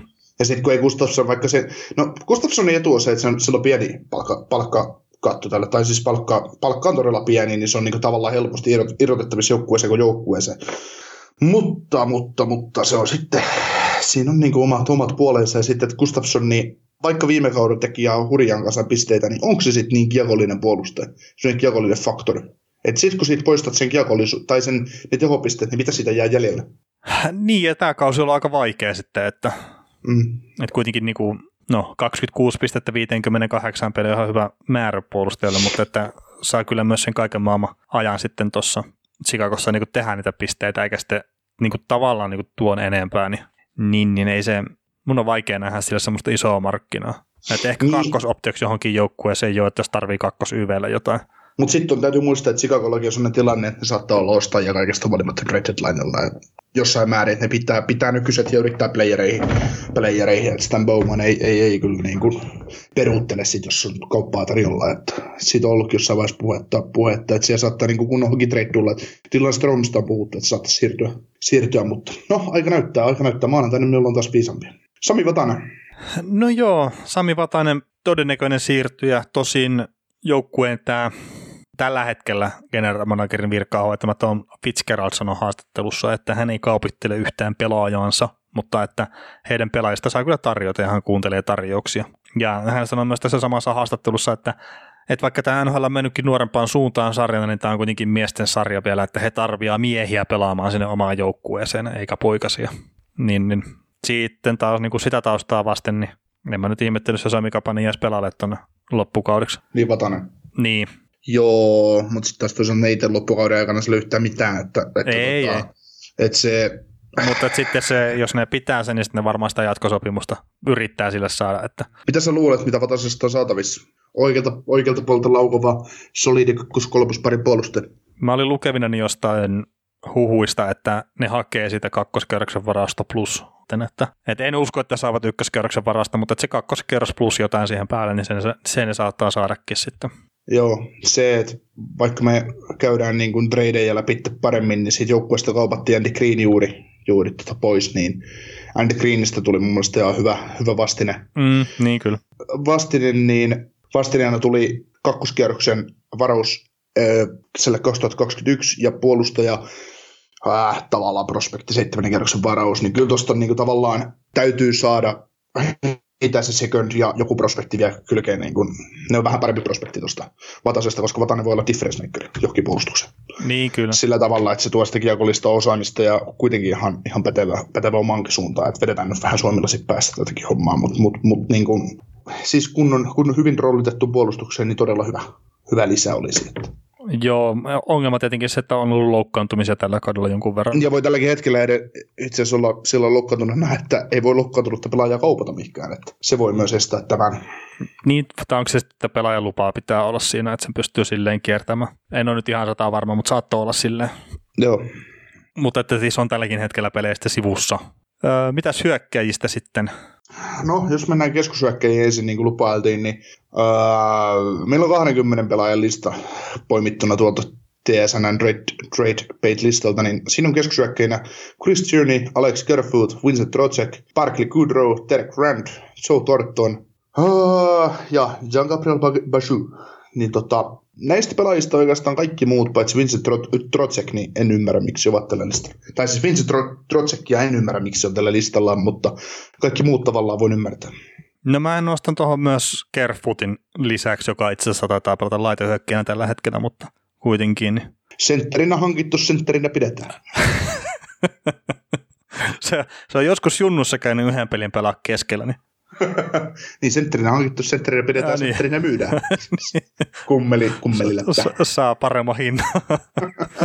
Mutta joo, siis mäkään ymmärrän, miksi tämä Trotsikista niinku pyörii mitään huhuja, ja sitten taas niinku, vähän sama kuin nyt on muutamat puolustajat, niin mun mielestä jos Trotsek niin lähtee jossain, jossain kohtaa Panthersista, niin se on sitten kehyllä tapahtua, että se vaatii semmoista niin pitempää makustelua se kyseinen kauppa sitten. Ja Kerfoot sitten se, että se niin ajaa sen oman asiansa siellä Torontossa, vaikka sen sen keskushyökkäjänä pelaakaan, että, että sikäli niin kuin en näkisi, että ne niin olisi sitä myymässä, mutta toki voin olla väärässäkin tässäkin asiassa. Mutta se, se, mikä mä haluaisin nähdä noista niinku oikeasti näistä senttereistä niinku liikkua, niin on Joe Thornton jonnekin niinku contender-statuksen joukkueeseen. Joo, me eh, vähän psyykkailtiin sitten jo kesällä että, tai syksyllä, että, että jos, jos sattuisi menemään niin huonosti San Josella, että, että tulisi, se, tulisi se tilanne, että nämä olisikin myyjiä traded linella, niin olisi hieno nähdä Joella, Joella vielä mahdollisuus niin pelata pudotuspeleissä ja olla se olla taistelemassa kannusta. Mutta tota, Joelle käyttöön, mitkä joukkueet? Boston. Itse asiassa Bostonista on semmoista puhetta niin kuin ollut, että, että, ne voisi niin kolmas sentteriä niin oikeasti olla etsimässä. Niin, niin se vaan, että olisiko Tortonista vielä siihen kolmosentterin rooliin sitten tosi jengissä. Sitten se niin kuin tavallaan vapauttaisi jonkun Charlie Coilen pelaamaan sitten esimerkiksi kakkoskentyssä Kreitsin kanssa, niin se voisi olla silleen niin kuin kiva, mutta en mä oikeasti näe sitä realistisena.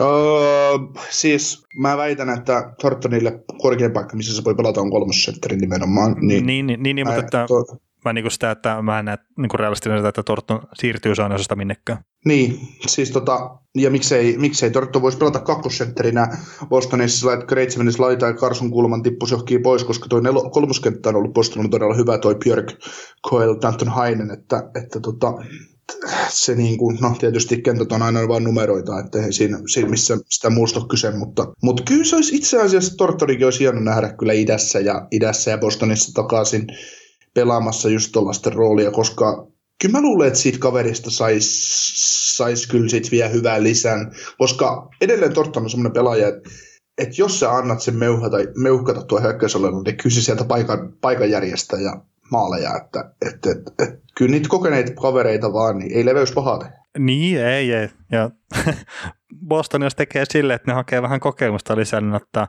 Jumbo ja sitten Iljan tuolta käyvät naaraamassa vapaalta markkinoita, niin, tai ei vapaalta markkinoita, vaan siirto, siirtomarkkinoita, niin siinä olisi kyllä sitten kymmenen vuotta sitten olisi ollut kova tutkapari. Joo, mutta tota, Jumbokin kohdalla paljon Jumbo cap on tällä hetkellä. Kaksi miljoonaa on Jumbon cap-hitti. Niin, kyllähän se sitten se suputettu verrallisuus tuonne Bostoniin, että Bostonilla on cap spacea, deadline cap spacea se, se, se, se 3,1 miljoonaa, että kyllä se tonne se suputettu ihan, ihan helpostikin. Että. Niin, niin, niin kyllä. Mutta niin. tosiaan niin kuin, ennen kuin näen vahvistetun kaupan tuosta, että Torton oikeasti lähtee Sanjosesta, niin ennen sitä mä en usko hetkeäkään. Ja melkein pitää varmaan nähdä siltikin huolimatta niin se semmoinen peli Jumbolta jossain muussa joukkueessa. niin, mutta kyllä sitten kaikista joukkueista, mihin se siirtyy, niin mä luulen, että se on Boston, jos se siirtyy jokin. Joo. Sitten ehkä itse asiassa muutama vuosi sitten Dallas oli kiinnostunut Tortonin palveluksista, mutta, mutta tota, se sitten jäi, se sit jäi haaveeksi, että, että, hän olisi sinne siirtynyt ja varmaan ihan hyväkin Dallasin kannalta. Kyllä, kyllä. Mutta näistähän sitten, Joo, mut sit... tietenkin sentterestä, niin Baso Pageau, miten se halukaan lausua, niin, tai pitää lausua, on ehkä oikein.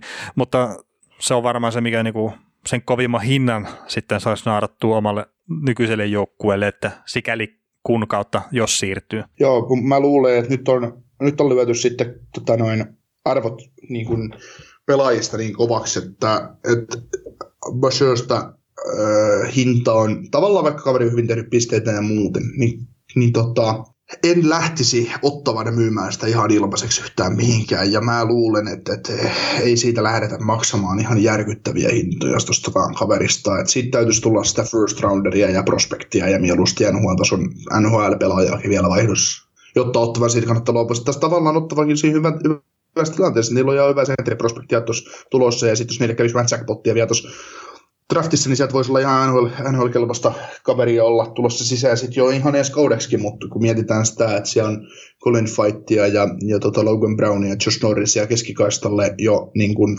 niin kuin farmiin ja NHL puolella tänä vuonna ollut ja, ja, ja tota, näin, niin onko Page ollut sitten välttämättä jatkossa, no mentorina tietysti tuo joukkueeseen, mutta kyllä toki kaveri haluaa varmaan rahasta jossain vaiheessa uraansa. Että.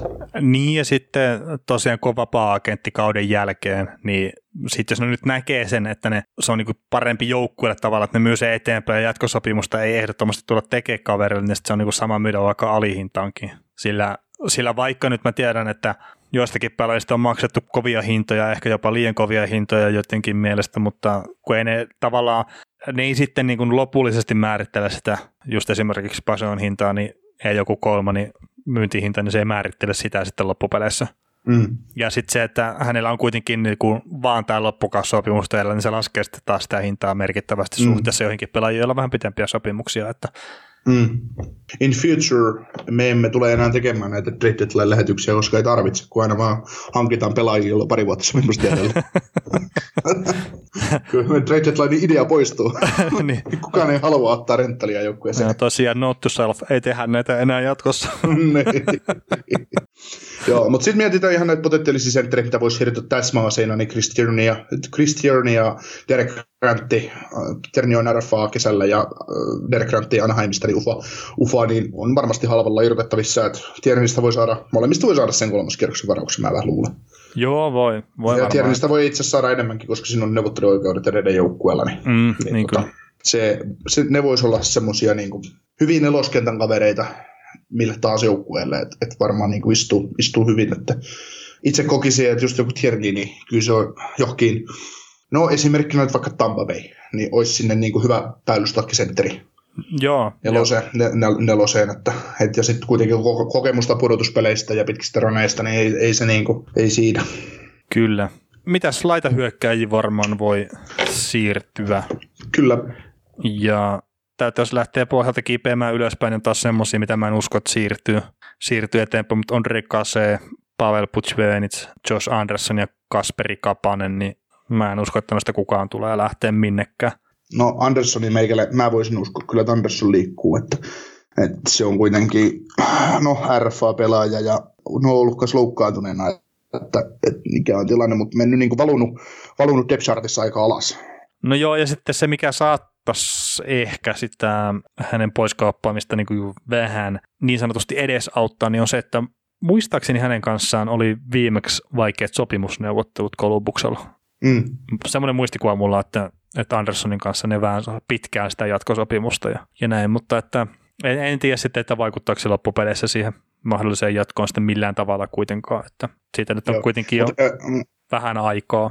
Joo, Anderssonilla olisi taas kuitenkin äh, se tilanne, että nyt kun on vähän heikompi kausi alla, viime kaudella tuli maaleja, niin, niin, niin, niin hän, ei, hän ei voi enää hinata sitä hintaa kauhean ylös, kauhean ylös, eli se on niin kekeläiselle hyvä, että kun kekelä ne tunnetaan kaverina, että eikö tämä nyt tunnu sinustakin hyvältä, että miten niin minä olen väärässä, niin tota, kekeläinen pystyisi käyttämään hyvin tätä argumenttia kesän, kesän tota, sopimusneuvotteluissa Anderssonin kanssa, jos haluavat jatkoa, mutta kun itse vaan vähän näen, että siellä on tuli, tulijoita, että jos vaan Anderssonista on irrotettavissa jotain, jotain pikkiä, niin ei muuta kuin lihoiksi vaan.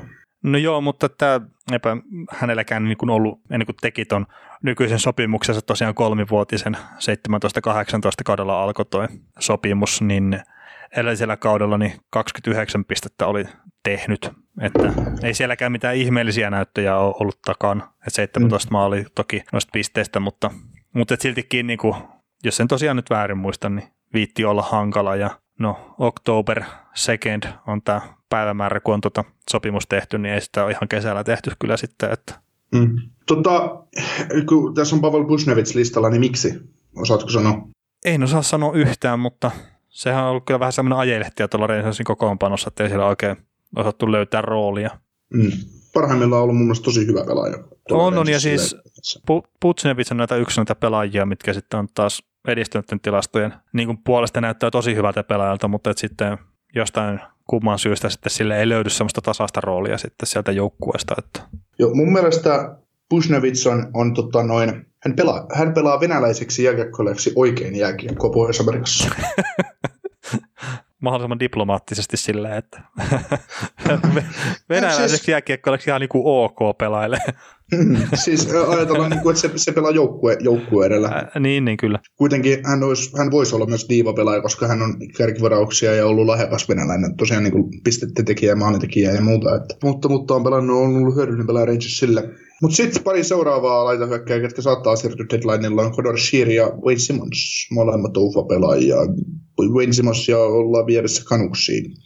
Joo, taisi olla kesälläkin se Simonsin perässä, mutta eivät sitten saaneet Simonsia silloin. Ja, et tiedän nyt sitten tietenkin, mikä tilanne, että jos se nyt se on tosiaan kauppaa ketään, mutta ne on valmiita kuuntelemaan tarjouksia, niin mitä se meinaa Simonsin hinnalle sitten. Mm. Sitten, mutta eihän sillä iso siirtoarvo tuu ole. No joku nelonen, nelonen ja seiska.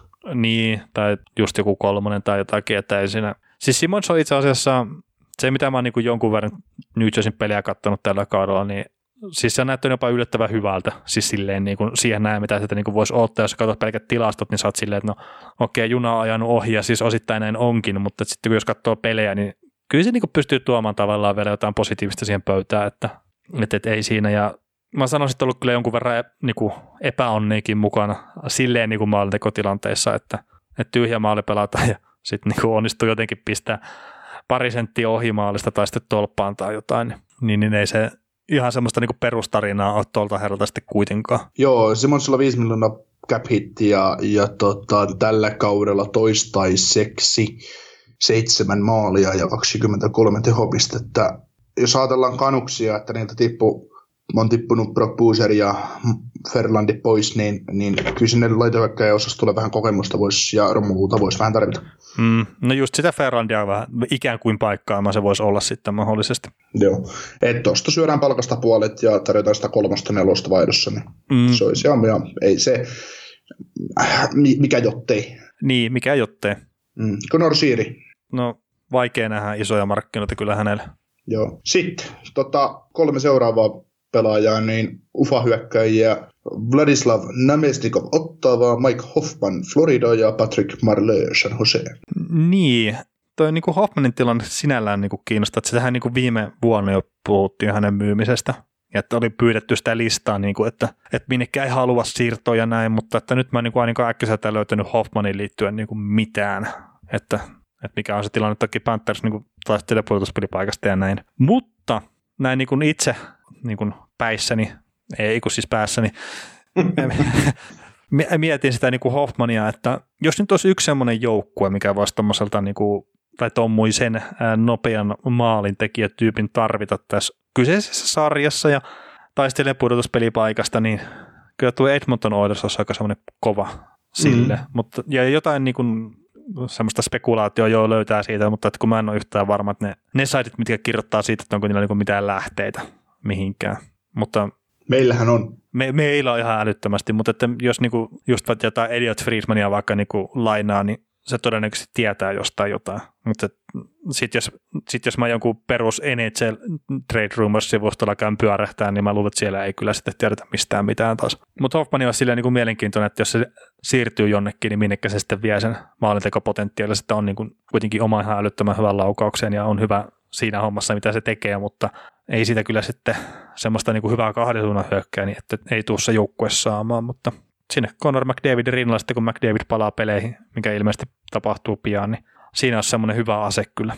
Joo, mikä on Hoffmanin hinta? Sitten tosiaan, tämäkin on vähän sellainen jännä, että Hoffmani ollaan kauppaamassa ja saman Trotsekkia ollaan kauppaamassa, niin, niin tota, Florida on kuitenkin pudotuspelijunassa edelleen. Niin, no siis se onkin mielenkiintoista, mitä ne siellä meinaa tehdä siellä Floridan suunnalla.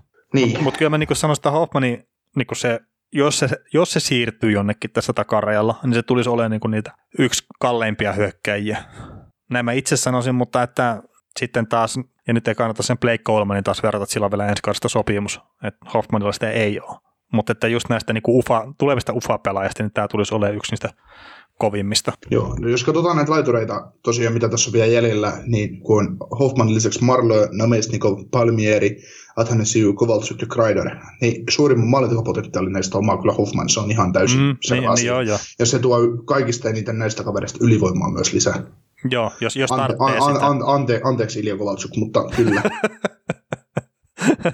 No joo, joo, mutta sitten kun taas miettii sitä niin kuin Hoffmanin niin pelaajatyyppiä, että sehän on niin kuin tosi hyvä ollut siinä Panthersin ykkösylivoimassa ja se on just se maalintekijä ja näin, niin nämä on niitä pelaajia, mitä normaalisti ei ehkä niin kuin pitäisi hakea tästä siirto takarajalta enää, vaan ne pitäisi hakea kesällä sitten siihen joukkueeseen, että, että sitten niin kuin sitä syvyyttä ja muuta täydennystä hävittäisi tästä takarajalta. Mm. Mietin Mike Hoffman Colorado Avalanchein ylivoimassa siellä Rantasen paikalla. Se, Wow. wow. Saattaisi se tehdä sielläkin muutaman maali. Se olisi kyllä, si, siis kun siinä, siinä voisi tulla syöttöä maalitakkaa, poikkisyöttöä tai viilasta. niin, Ja aino helesissä. Aino Niin. helesissä. Siis, ja siis mä muistan Hoffmanista tämän kevään, kun se pelasi, tai hän pelasi Ottava Senatorsissa ja pelasivat konferenssifinaaleita Pittsburgh Penguinsia vastaan. Jimmy Hugson selosti Ottavan kotipeliä. En muista kuinka monessa sarjan pelistä se oli, mutta Hoffman otti kiekon keskialueella vaihtoehtojen edessä, liuku siniviivan yli, nosti lavan pystyyn ja lämäsi etuyläkulmaa hanskalle Matt Morin selän taakse ilman maskia yläriman kautta kiekon reppu. Se, että halli oli ensin semmoinen vähän hiljainen ja semmoinen kling. se oli siis niin ikoninen maali tuosta jätkästä ja sitten kun se laukaus, siitä ei puhuta tuosta laukauksesta mun mielestä niin paljon kuin pitää puhua, mitä pitäisi puhua, koska nyt pelaa Floridassa, nyt Floridassa, nyt Alexander Parkovkin näyttää huonolta pelaajalta, mutta äh, torontolaista ja kaikkea muidenkin mielestä, mutta, mutta tota, se niinku tavallaan hukkuu sinne massaan tuo Hoffmanin hyvyys tavallaan, mitä se, kun just ei välttämättä ole täydellinen kahden sun hyökkä, ei missään nimessä olekaan, mutta kun, sit kun sulla on tommonen ase, kun tuolla kaverilla on, niin se on niinku, Niin no, mutta pistä se sinne Coloradoon tai ehkä just enemmän vielä Edmontoni, missä se niin pääsisi oikeasti framille. mm, Ja siis mä nyt en sano, että se mitenkään huonoja lättyjä olisi saanut sillä ylivoimalla tuolla Floridan suunnallakaan, mutta että sitten kun se olisi siellä Edmontonissa tosiaan Connorin syötöistä ja Drysaitlin syötöstä nauttimassa, niin olisi aika kova, mutta mä jotenkin vähän skeptinen on kyllä siihen, että tuo Hoffman kuitenkaan minnekään liikkuu. palkkaa on aika kova kanssa, että 5 miljoonaa loppukautta, ja sitten kun kaikki tietää sen historian, mitä hänellä oli esimerkiksi Erik kanssa, tai ei hänellä välttämättä mitään ollut, mutta, mutta Erik Olssoni ja hänen tota, naisystävillä, niin, niin, tuota, niin, niin mikä, mikä, mikä homma, että halutaanko, mikä, mikä, mikä on tilanne, mutta... mutta Siitä ei ole muuten hirveästi kuulunut sen jälkeen sitten enää. Että, Ei, jos se on että aika mikä on- lakaistu, lakaistu Niin, niin, niin. Joo, että ainut mikä oli nyt tällä, tämän kauden alussa, Hoffman ja Erik Carlson pelasi niin kuin ensimmäistä kertaa vastakkain. että siis joukkueet oli jo pelannut vastakkain aikaisemminkin, mutta Carlson taisi olla sivussa sitä pelistä. Niin ekassa vaiheessa Hoffman meni haastaa Erik Carlsonia tappeluun, mutta että Erik ei suostunut tähän. Ja siis ymmärrän ihan täysin, että en mä tiedä niin kuin, miksi, mutta että, siis jot- jotain siellä niin kuin näiden yllättäen on näiden herrojen välillä, mutta että jos on sitten naisten aikaan saamaan, niin, niin, niin se on silleen niin kuin ikävää. Ja siis tämä, ja siis tämä koko kohu on, niin tähän niin kuin vaikuttaa molempiin pelaajiin. Ja Edelleen. just, että, ni- niin, kun sitä ei niinku tiedä, että onko siellä niinku mitään perää Mm. edes. Niin, että siinä vaiheessa, jos tästä, tästä nyt voitaisiin kuvitella niin, että Mike Hoffman on käynyt Erik Colsonia haastamassa, niin se voi juttu tulla ihan siitä, että Mike Hoffmania ärsyttää se, että se on Erik Colsonin vaimo pistänyt hänet ja hänen tyttöystävänsä paskaan maineensa. Joo, joo, ja siis kyllä se mun mielestä, joo, ja siis mun mielestä Hoffman sanoi jossain haastattelussakin sen, että kun nämä on niinku täysin perustettuja nämä väitteet, ja häntä niinku ärsyttää sen niinku ymmärrettävästi, että kun heit- heitetään niin sanotusti paskaa päälle, etenkin jos on perusteetonta, niin, niin ymmärtäähän sen, että ei, ei siinä mitään, mutta että mun mielestä molemmat osapuolet varmasti kokee olevansa oikeassa siinä, että Mm. Mutta että hyvin yksipuolisesti se silloin aikanaan niin kuin tavallaan esitettiin maailmalle ja mekin sitä puhuttiin silleen hyvin yksipuolisesti, mutta että se oli silloin ne tiedot, mitä oli ja ei meillä nyt tälläkään hetkellä mitään parempaa tietoa kyllä ole siitä. Joo, mutta jos äh, ajatellaan Marlön ja Namestnikovin tulevaisuuksia, niin näetkö, että Marlö lähtisi San Josesta yhtään mihinkään? No Marlollahan ei ole mitään siirroestävää pykälää toisin kuin esim. Tortonilla mun muistaakseni on, mutta olisiko hauska, kun Marlo menisi Torontoon hei takaisin niin. vielä, niin kuin pappa menee silleen pikkasen johtaa eestä sieltä, että Mm. Niin, tulos olisi sama, että oletko San Josessa vai Torontossa, että, että tuota, pudotuspelejä et näe. No joo, mutta ei, ei siis Marlokin hieno ura ja kaikkea, mutta että en näe, että on isosti annettavaa pudotuspelijoukkueelle muuten kuin sitten ehkä sieltä kokemuksen kautta ja näin. Että, Joo, syvysyökkäyksi johonkin, Mm. että mikä difference maker ei ole enää. Niin. niin, kyllä. Ylivoimalla ehkä. Niin.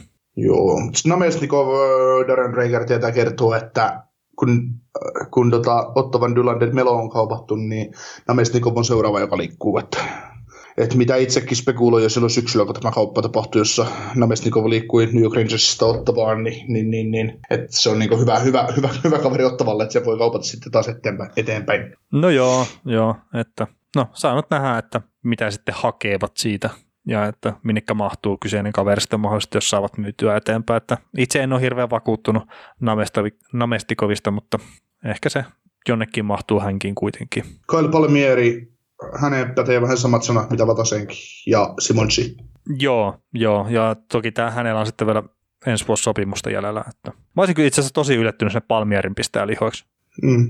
No tässä mä huutelisin Jarmo Kekäläisen nimeen, koska siellä on Palmierilla ja Tortorella historiaa, että Tortorella historiaa, että jos voisi olla kyllä sellainen kaveri, mikä voisi tuoda lisää tuohon Kolumbuksenkin hyökkäykseen.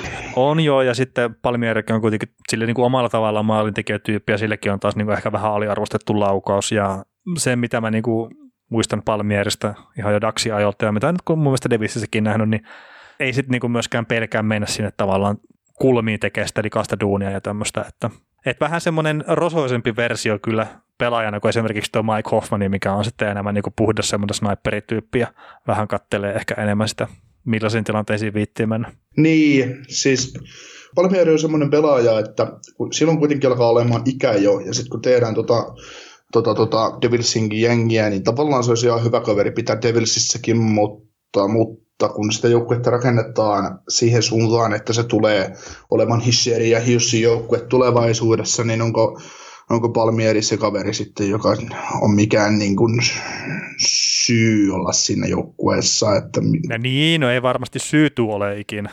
että se niin kun, tuossa just yritän kaivaa nyt tilastoa esiin, kun tuli nuo Palmierin maalit, että jos Palmieri on onnistunut tekemään tällä kaudella 22 maalia Mm. pelatessaan, no ihan hyvien pelaajien kanssa, mutta silti junnujen kanssa, niin onko kuinka moni kaveri on tehnyt Kolumbuksesta yli 20 maalia tällä kaudella? ei siellä liikaa niitä varmasti ole. Et ihan tota, kun sanoit, että hänelläkin on niinku semmoinen laukaus, johon täytyisi kiinnittää vähän huomioon myös enemmän, tai että se ei ole niinku arvostettu kaveri sen puolesta, niin Olivier Björkstrand on ainut, mikä on tehnyt 20 maalia Kolumbuksessa. tasan 20. Joo, Verenski on kakkosena 18 maalilla. Niin. Mä vähän luulen, että Tortorella voisi olla iloinen, jos se saisi tuohon jengiin. No joo, ja siis se, se olisi taas niinku enemmän sen näköinen pelaaja, ton joukkueen näköinen pelaaja. Nämä niin kuin itse sanoisin niin kuin sen perusteella, mitä mä oon nähnyt sitä. Mm. Ja mä oon sitä huudellut jo, että Chris Kreiderin kohtalla, että Kreider voisi olla hyvä lisä tuohon tohon, tohon joukkueeseen, mutta Kreiderista hinta voisi olla liian suuri, mutta kekäläisen ehkä kannattaisi sitten tuohon ottaa kiinni, että tuossa on kuitenkin sitten ensi vuosi vielä diilejä jäljellä ja cap ei ole ihan mahdoton. Niin, niin, niin. mahdoton Palmierin kohdalla ja sitten muun muassa Phil Kessel on jäänyt World Cup-joukkueesta pois Pokaal Palmierin edestä, että Tortorellan, Tortorellan silmin, niin, niin tota, Joo. Joo, että tietenkin Kolumbusin kohdalla nyt saattaa olla tosiaan se, että minkä verran ne haluaa tosiaan niitä varausporia irrottaa sitten tulevaisuudesta, että ei ne kuitenkaan tai no, no vaikea nähdä, mutta että ne niin kuin mistään Stanley Cupista silleen niin kuin tosissaan taistelee tässä tällä kaudella tai ensi kaudellakaan. Niin, Niin. niin, niin sit Kuitenkin, se... kuitenkin meidän muistimme ovat, ovat niin lyhyitä, että viime kaudella ne sviippasi kuitenkin koko liigan sarjan parhaan joukkueen, että, että tota vain hävitäkseen sitten toiseksi parhaalle. Että. niin, niin, niin, niin, ja sitten siinäkin oli kolmessa ekassa pelissä parempia, ja, mutta se on niin kuin ihan eri tilanteessa se joukkue nyt sitten kuitenkin. Mm. Mutta sitten jos ajatellaan, ajatellaan niin tätä, tätä, tätä, tätä Kolbuksen tilannetta, niin ne pystyisi Sony Milanon pistämään lihoiksi ja helposti tuosta jengistä tuodaksesi paljon eri joukkueeseen mm. ja, ja tota, äh, olisiko Riley Nash jopa irrotettavissa ja sitten joku varaus, niin siinähän olisi aika varausvuoro, niin siinähän se olisi. Niin ja siis jos mä nyt sanotaan, että jos Columbus nyt tekisi jonkun kaupan, niin enemmän mä näkisin, että se olisi semmoinen NS Hockey Trade-tyyppinen, että se ei ole sitten niin varausvuoroihin painottua, vaan että enemmän just semmoinen, missä sitten annetaan just esimerkiksi joku Sony Milano tai vastaava, ja sitten haetaan se just Kyle Palmieri tai vastaava, että, että haetaan ehkä vähän enemmän kokemusta sitten sen nuoruuden kustannuksella. Mm, no siinähän se on. Että, niin, mutta että just se taas, että, vere, että se Jet Jones on nyt, saattaa olla ensimmäisen kierroksenkin pudotuspeleistä vielä sivussa, niin just se, että miten pitkällä se joukko on menossa tällä, niin kuin tänä keväänä ilman ykköspakkiaan. Ei äänityshetkellä kuuden ottelun tappioputkessa. Niin, mutta siis uh, Jet Jones, no tässä olisi Palmieri ja Vatanen, Vatanen New Jerseystä ja kun vastilet takas, niin siinähän on pelastettu vähän tätä kautta ja ehkä vähän tulevaisuuttakin. Niin, no mahdollisesti. Miten hei tota Ilja Kovatsuk, niin siitä nyt on hirveitä, hirveitä puheita, mutta että jotain puheita on ollut, että tosi kovaa hintaa Montreali hakee ja No, no, Oli, siinä oliko, jossain kohta, oliko jossain kohta niin, että minimissään kakkoskerrosta hakee, mutta mä, mä niin itse sanoisin silleen, että onnea vaan niin hakureissuille, mutta en mä itse maksas niin minkään joukkueen gm sitä. Luettele NHL-joukkueet, jotka on menossa pudotuspeleihin, jotka haluaa Ilja Kovatsukin kaltaisen persoonan sekoittamaan ryhmähenki. Oota, mä aloitan kohta. no niin, mä pääsin loppuun nyt. se oli pitkä lista. no ei, mutta siis tota, eihän se, en mä itse kyllähän, asiassa... Kyllähän, se, John hei, kyllähän John Tortorella Ilja Kovatsuk, match made in heaven.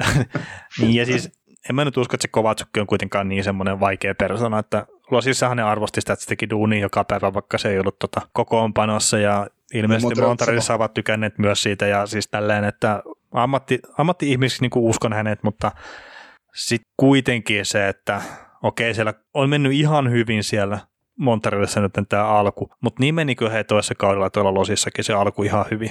Ja sen jälkeen oli vähän vaikeampaa. Mm. Tai anteeksi, viime kaudella, ei toisessa kaudella tota, Kovaltsukki, öö, mä luulen, että Kovaltsukki on tämän trade deadlinein se viimeinen hätäveto siltä joukkueelta, joka ei mitään muuta saa. Niin se voi olla. Kyllä se kaupataan, kyllä se kaupataan mutta, mutta se, on se, se, on se, viime, se, ei, se ei tule siirtymään ennen trade deadline viimeistä tuntia. Joo, ja, ja nyt kun tosiaan puhuin sitä viime kaudesta Kovatsukista, niin 14 ensimmäistä peliä tehot 5 plus 9 Kovatsukilla. Mm, Losis... per peli palasi NHL ja sitten mm. sit tähän romahti. Niin, ja sen jälkeen oli tosiaan vähän hiljaisempaa. Mutta tosi siinä tuli valmentajan vaihtoja ja kaikkea sitten, niinku, että et ei siinä, ja mä oon edelleenkin vähän sitä mieltä, että Kovaltsukkia käytettiin myös Losissa vähän väärin, mutta, mutta et ei siinä, mutta Kovaltsuk ei ole niin hyvä kuin mitä se Montrealin alku näytti, ja se ei ole niin huono kuin mitä Losissa huonoimmillaan näytti, että, että et ei siinä, mutta että ei se ole se top 6 pelaaja, mistä sä maksat kovaa hintaa. Ei, ei, ei, ei. Mutta se voisi olla oikeasti niinku semmoinen hyvä, niin kuin hätävarahakku jonnekin oikeasti kovaa joukkueeseen, missä se pääsee ehkä pelaamaan just kolmosketjussa, mutta kuitenkin vielä hyvien pelaajien kanssa. Ja mm. näin, ja sitten jos tarvitsee pudotuspeleissä nousta vähän ylemmäksi, niin se pystyy tekemään sen ja mm. tuo ehkä kakkosylivoimaa jonkun semmoisen uuden ulottuvuuden tietenkin, se on edelleenkin se laukaus on ihan hyvä. Ja näin, että on, on siinä niinku puolia, mutta mun on, niin jotenkin mun on vaikea nähdä, että joku maksaisi tästä kakkoskerroksen varastakaan. Mm. Mä luettelen tästä nyt joukkueet, mitkä aina tuu häntä hankkimaan. Dallas, St. Louis, uh, Vegas, Arizona, Calgary, Nashville, Winnipeg, niin kuin lännestä. Idästä uh, ei Pittsburghin ikinä. Uh, Washington ehkä. Washington voisi olla kyllä semmoinen joukkue, koska se on Kovatsu, Kovatsukin, Ovechkinin joukkue. Ovechkin puhuu sille vähän rus, venäjää, niin, niin, se kaveri ei todennäköisesti nouse joukkuetta suuremmaksi. Siellä, oli, siellä on sen verran kova kaveri johdossa, että ei, ei, ei, ei ekoaja yli. Uh, Flyers ei. Boston uh, passasi Toffoulin, niin ehkä, mutta ei. ovat Kreiderin perässä. Tampa, vaikka joku huhu on ollut, niin ei. Toronto, no ei. Anders, tota, mitäs Luilla Moriolo? Ei. Toki on ottanut kyseisen herran aikana Devilsia. Niin, siinä on muuten, joo. Ja sitten se, mikä Kovatsukilla tietenkin todella pieni cap-hitti. Niin, se just, että jo, niin, se voisi olla semmoinen pommi, pommihaku sieltä. Ja voisi tuoda ihan hyvää lisääkin siihen joukkueeseen. Mutta se, että, että no, ja Barry Trotz teki Alexander Ovechkinista kokonaisvaltaisen laitahyökkäjän, niin miksei hän tekisi vanha, vanhoja päivien Ilja Kovaltsukista sitä. Äkkiä kymmenen vuotta lisää uraa Kovaltsukillakin, kun käyt Rotsin opissa. Niin kysytään, meneekö Kovaltsuk vielä Alexander Ovechkinista maaleissa ohi? Joo, mutta sitten just Florida ja Columbus, niin ei. Carolina ei. No, siinä ne on. Nä, se on New Islandersin mies. Joo, mutta no, siitähän on sa- myös ollut sitä puhetta, että olisiko Montrealin jatkoja tekemässä ja että, että halutaanko sitä pitää siellä niin kuin sillä että tehtäisikö sille jatkoja, kaikki tämmöiset. Että, että onhan siinä. Ja pitäisikö toi Kreider nyt ottaa silleen, että David Amberin mukaan niin kaikki Kanadan puolella olevat joukkueet olisi niin kuin Kreiderin tässä ei-myyntilistalla, että ei halua Kanadan puolelle siirtyä. Ja että Colorado Avalanche olisi ilmeisesti sitten tällä hetkellä käreessä sitten tuon Kreiderin hankkimisen suhteen. Se on aika kova. Mm, no se olisi... Sä sanot, sä, sä sanot tai niin kuin, että Kreider, että hän ei halua yhtäkään kanadalaisen joukkueen, se on isänmaallista meininkiä. se on tekee tortorellat. Tortorella, Tortorellahan ei, tota, noin, silloin kun se valmis Vancouverissa, niin asuu USA puolella. ei muuttanut Kanadaa, ei halua saakeli. Oi voi. Joo, mutta onko näistä joukkueista piti vielä puhua vähän, että, että, että onko tässä nyt niinku mitä, ehkä varmaan niinku silleen nopeasti käydä läpi. No Andreas Athanisiu meiltä jäi niinku pelaajista vähän niinku sanomatta, että jos, jos liikkuu, niin mitä luulet, onko Athanisiulle markkinoit? No jos joku tarvii yksipuolisen taiteilijan hyökkäjä, niin kyllä sitten on markkinoita, mutta puolustuspelin joukkueeseen, niin mä en näe mitään käyttöä. Mm. Sori nyt vaan kaikki Detroitin kannatteet, ja mä tiedän, että sillä on varmasti muitakin apuja kuin se, että se on nopea, mutta ei nyt niinku ole semmoinen ihan kuumin tahottia. Että ihan sama kuin Ilja Kovaltsukkikin, niin kyllä se varmaan sen jonkun arvon tuo, mutta ei se nyt mitään kuumin tahottia kyllä tuolla pitäisi olla. Että enemmän se Kreideri ottaisi, että enemmän se tuo siihen niinku tavallaan kokonaiskuvaan kuin Anthony Sio. Joo, mutta sitten tota sä kerkisit jo joukkueisiin menemään, niin Dallas Stars, tarpeita. Niin no ei ole mitään isoja tarpeita. Se on tarpeeksi hyvä se joukkue. Niin ja sitten ne on tehnyt ne omat siirtonsa. Niin, niin. Colorado. No Rantanen loukkaantui. Ilmeisesti nyt pahimmalta vältyttiin Rantasen kohdalla ensitietojen mukaan, mutta että varmaan sitten sitä laita hyökkää sinne niin NS-rantasta korvaamaan. Viimeisimpään podcastiin semmoinen paluu, että arvas kuka oli aiheuttamassa rantas loukkaantumista. Äh, siis eikö se ollut Sernakki? Kyllä. se, se, se kerkeä. se tiputtelee pelaajia järjestää. Aina kun on kentällä, niin sattuu ja tapahtuu. Niin, niin. No ei, ei, ei, kyllä pitäisi nauraa tuommoiselle. Joo, mutta... mutta se oli ihan vah- ja vahinkohan se oli. Niin. Se, se, oli 2-2 vai 2-1 tulos, niin Karvas mailalla ja toi kompastui mailaan sitten, tai meni mailla terään ollet.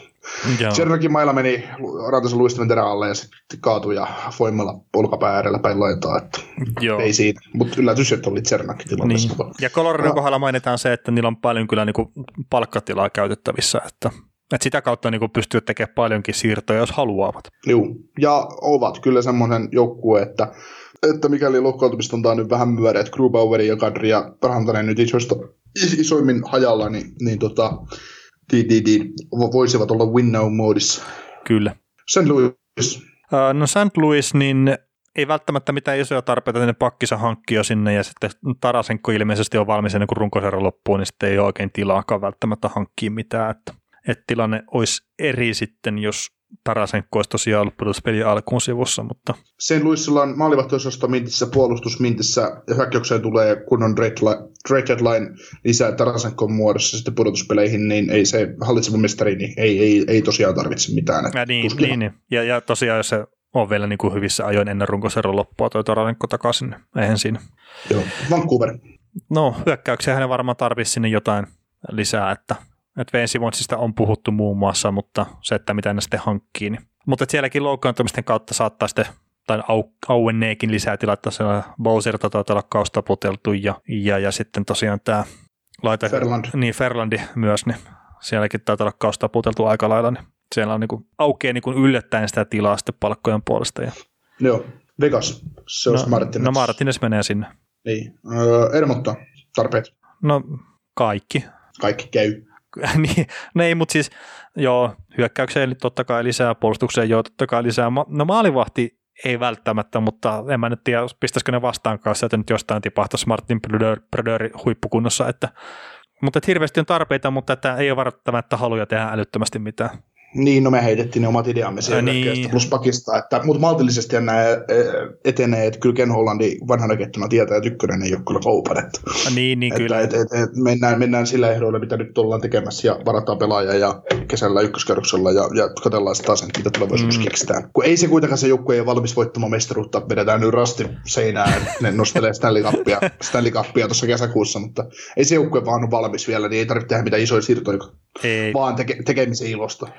Ei nyt ihan sen takia jo. Joo. Aritson, Mm, no ehkä ne hyökkäystehoa tarvis, mutta sitten se, mitä ne on valmiita pistää enää tavallaan lihoiksi.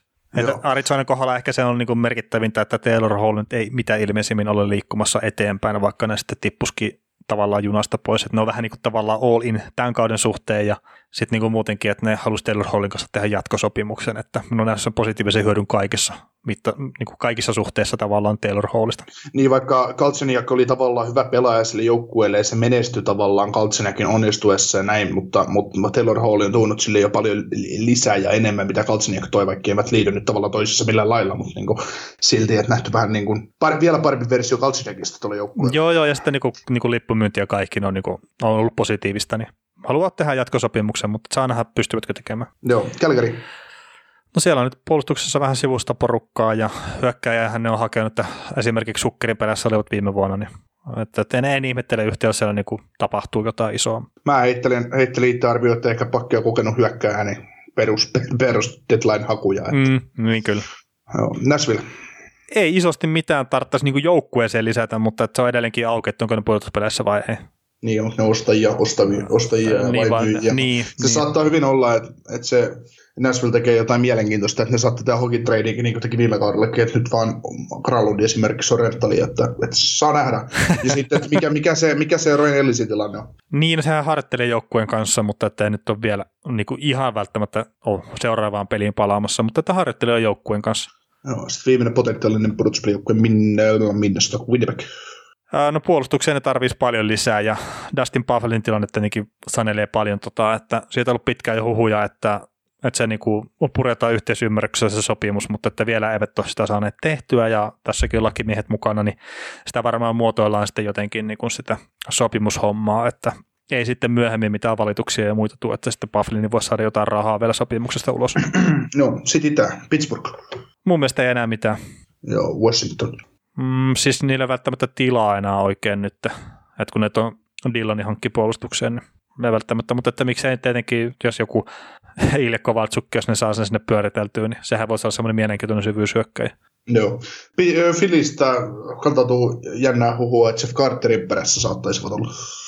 Joo, ja sitten semmoista spekulaatioita, että mikä toi Nolan Patrickin tilanne on, niin saattaa niin ne linkittyä toisiinsa, että jos Nolan Patrick ei pysty pelailemaan, niin sitten ehkä Jeff Carteria voisivat harkita, ei ole Friedmanin mukaan, mutta mun mielestä tämä on vähän outo huhu, siis silleen, että eikö Carterilla kuitenkin vielä jonkun verran sopimusta jäljellä? On, ja en mäkään oikein ymmärrä, että miksi hemmetissä takaisin. Niin, niin, Se, niin. niin kuin, mi, mi, miksi, miksi, miksi Chuck Fletcher haluaa tuhota tuota joukkuetta niin kuin tämmöisillä pelaajilla kuin Flyersin pojat ja, ja tuota Jeff Carter.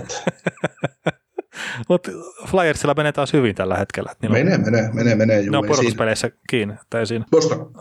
Varmaan hyökkäyksessä se syvyys on se, mitä ne, että nehän oli kolmannen perässä ja ilmeisesti Kreideria haluavat myös ja näin, että toki, että onko se sitten pelkästään syvyyshyökkäjiä, että molemmista se joutuu, tai kolmesta joutuu maksaa kovaa hintaa toi Tampa ja Kreider sitten joutuu maksaa kovaa hinnan. Joo. Tampa, ei mitään. Ei mitään enää. Öö, mä oon sitä mieltä, että Toronto ei tee mitään, mutta tekevät kuitenkin jotain.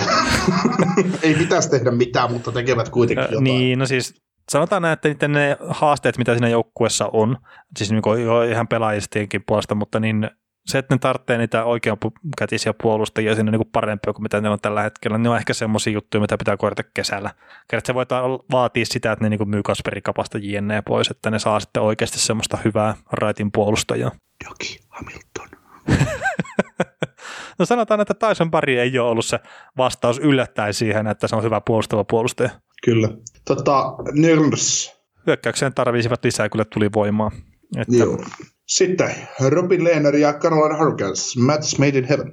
No joo, maalivahtia ehkä ovat hankkimassa ja Friedmanin mukaan ovat osoittaneet paljon mielenkiintoa Robin Lehnerin ja siis sanotaan näin, että jos ne saa sen Lehnerin ja ne käyttää esimerkiksi se ykköskierroksen varausvuoron, minkä ne sai tuosta Patrick Marloon vastaanottamisesta siihen, että ne saa Lehnerin ja sitten sille jatkosopimuksen vielä, niin siinä on muuten joukkua, mitä kannattaa pitää silmällä. Joo, ei ihan helpolla välttämättä häviä enää sitten kesä, keväällä. Ja sitten kun Lehneriltä voidaan 2,5 miljoonaa syödä palkkakattoa pois, niin se ei tuhoa sitä joukkuetta.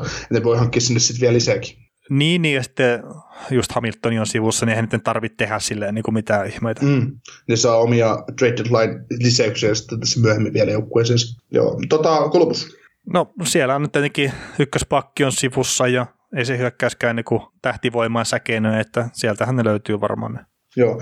Florida ö, puolustaja ovat kaipaamassa top 4 pakkia ja siihen liittyy just tämä syy, että miksi ne kauppaisivat Hoffmania ja ennen, ennen kaikkea Trotsekia, että, mm. että tota, puolustajan haluaa, mutta mikä on hinta? Varmaan liian kova. Että jos tässä kohtaa kautta ollaan hakemassa sitten sitä ykköspakkia niin sanotusti. Niin, se on todennut, että Mateson on liian huono ja, ja tota, Mackenzie Viikara ei ihan täytä ehkä ykkösparin, ykköspakin paikkaa niin kuin Ekbladin rinnalla, että kyllä se Janle, Janle ja Strollman ja Ekbladi on ihan pätevä, pätevä kolmikko top neloseen, mutta tarvitsisi se yhden vielä ja sitä Brudiniahan on nostettu, olisi siitä kiinnostuneita, mutta jännä, äh, todella vaikea nähdä, että David Olo tekisi mitään idioottimaista deadlinella, että, mm, että ja... ei, niiden, ei niiden keskikaista kuitenkaan, vaikka, vaikka niillä on siellä Boriströmiä ja Saarelaa ja tämmöistä tulossa niin keski keskikentän, keski- ja Japoniamme keskikaistalle, niin, niin ei se silti vielä, no, Trotsekkia ei kannata irrottaa siitä keskikaistasta pois, että, vaan siksi, että ne saa sinne Brydinin. Niin, ja se, että vaikka ne sitten irrottaakin, niin näkisin enemmän, että ne on niitä kesällä tapahtuvia juttuja, että enemmän ehkä varaustilaisuudessa ja, ja näin, että ei tässä siirto takarajalla, niin mä en tiedä, miksi ne tuommoisia kauppoja tekisi. Joo, mutta maanantaina siirto takaraja live ja Maanantaina aikaisemmin päivällä ilmestyy vielä jakso, jossa on pari viikon joukkuetta, Tampa Bay Lightning, Arizona Coyotes ja, ja, ja muista tämän lähetyksen myötä, niin tilaavasi meidät vielä, vielä tota Spotifyssa ja tai missä tota, tahansa mit... muussa palvelussa, missä kuuntelet. Niin, niin mitä, mitä näitä nyt on, sä, sä muistat tarkemmin, mutta, mutta tota, ja seurata meitä Twitterissä kausen laidalla. NHL Podcast taitaa olla siellä nimi ja NHL Podcast Fi taitaa olla Joo. tämä tunnus miukumaukun perässä. Käytetään nyt miukumaukua, miukumaukkua. Ja meille saa pistää, meillä on tämä hieno skapa vielä, skapa vielä pystyssä, mikä, minkä voittaja sitten ratkaistaan maanantaina suorassa lähetyksessä. Joo, eli Viaplay Total koodia pistetään jakoon. Ja nämä löytyy tosiaan tuolta meidän sometileiltä. Ja voisi ehkä pistää uudet viestit sinne, niin löytyy sitten Eli miten meistä, miten meistä voisi tulla, tota, tai mitä meidän tarvitsisi tehdä, jotta olisimme paras nhl podcast Suomessa? Niitä ylipäätään kehitysehdotuksia. Niin, ei, ei välttämättä parhaaksi päästä yhdellä idealla, mutta että kaikki kehitysehdotukset otetaan ilolla vastaan ja, ja, ja sitten tosiaan pistetään sitä koodia jakoon. Ja äh, Dreaded Line Liveen sen löydätte jatkojen kautta, teemme sen yhteistyössä jatkojen kanssa ja, ja tuota, meiltä ilmestyy joku, jonkin sortin puhelinnumero, mihin voi pistää myös sit WhatsApp-viestejä viestejä suoraan, Kyllä. suoraan studioon niin sanotusti. Kyllä. Mutta hei, isot kiitokset tämän osalta ja, ja, ja palataan maanantaina ääneen.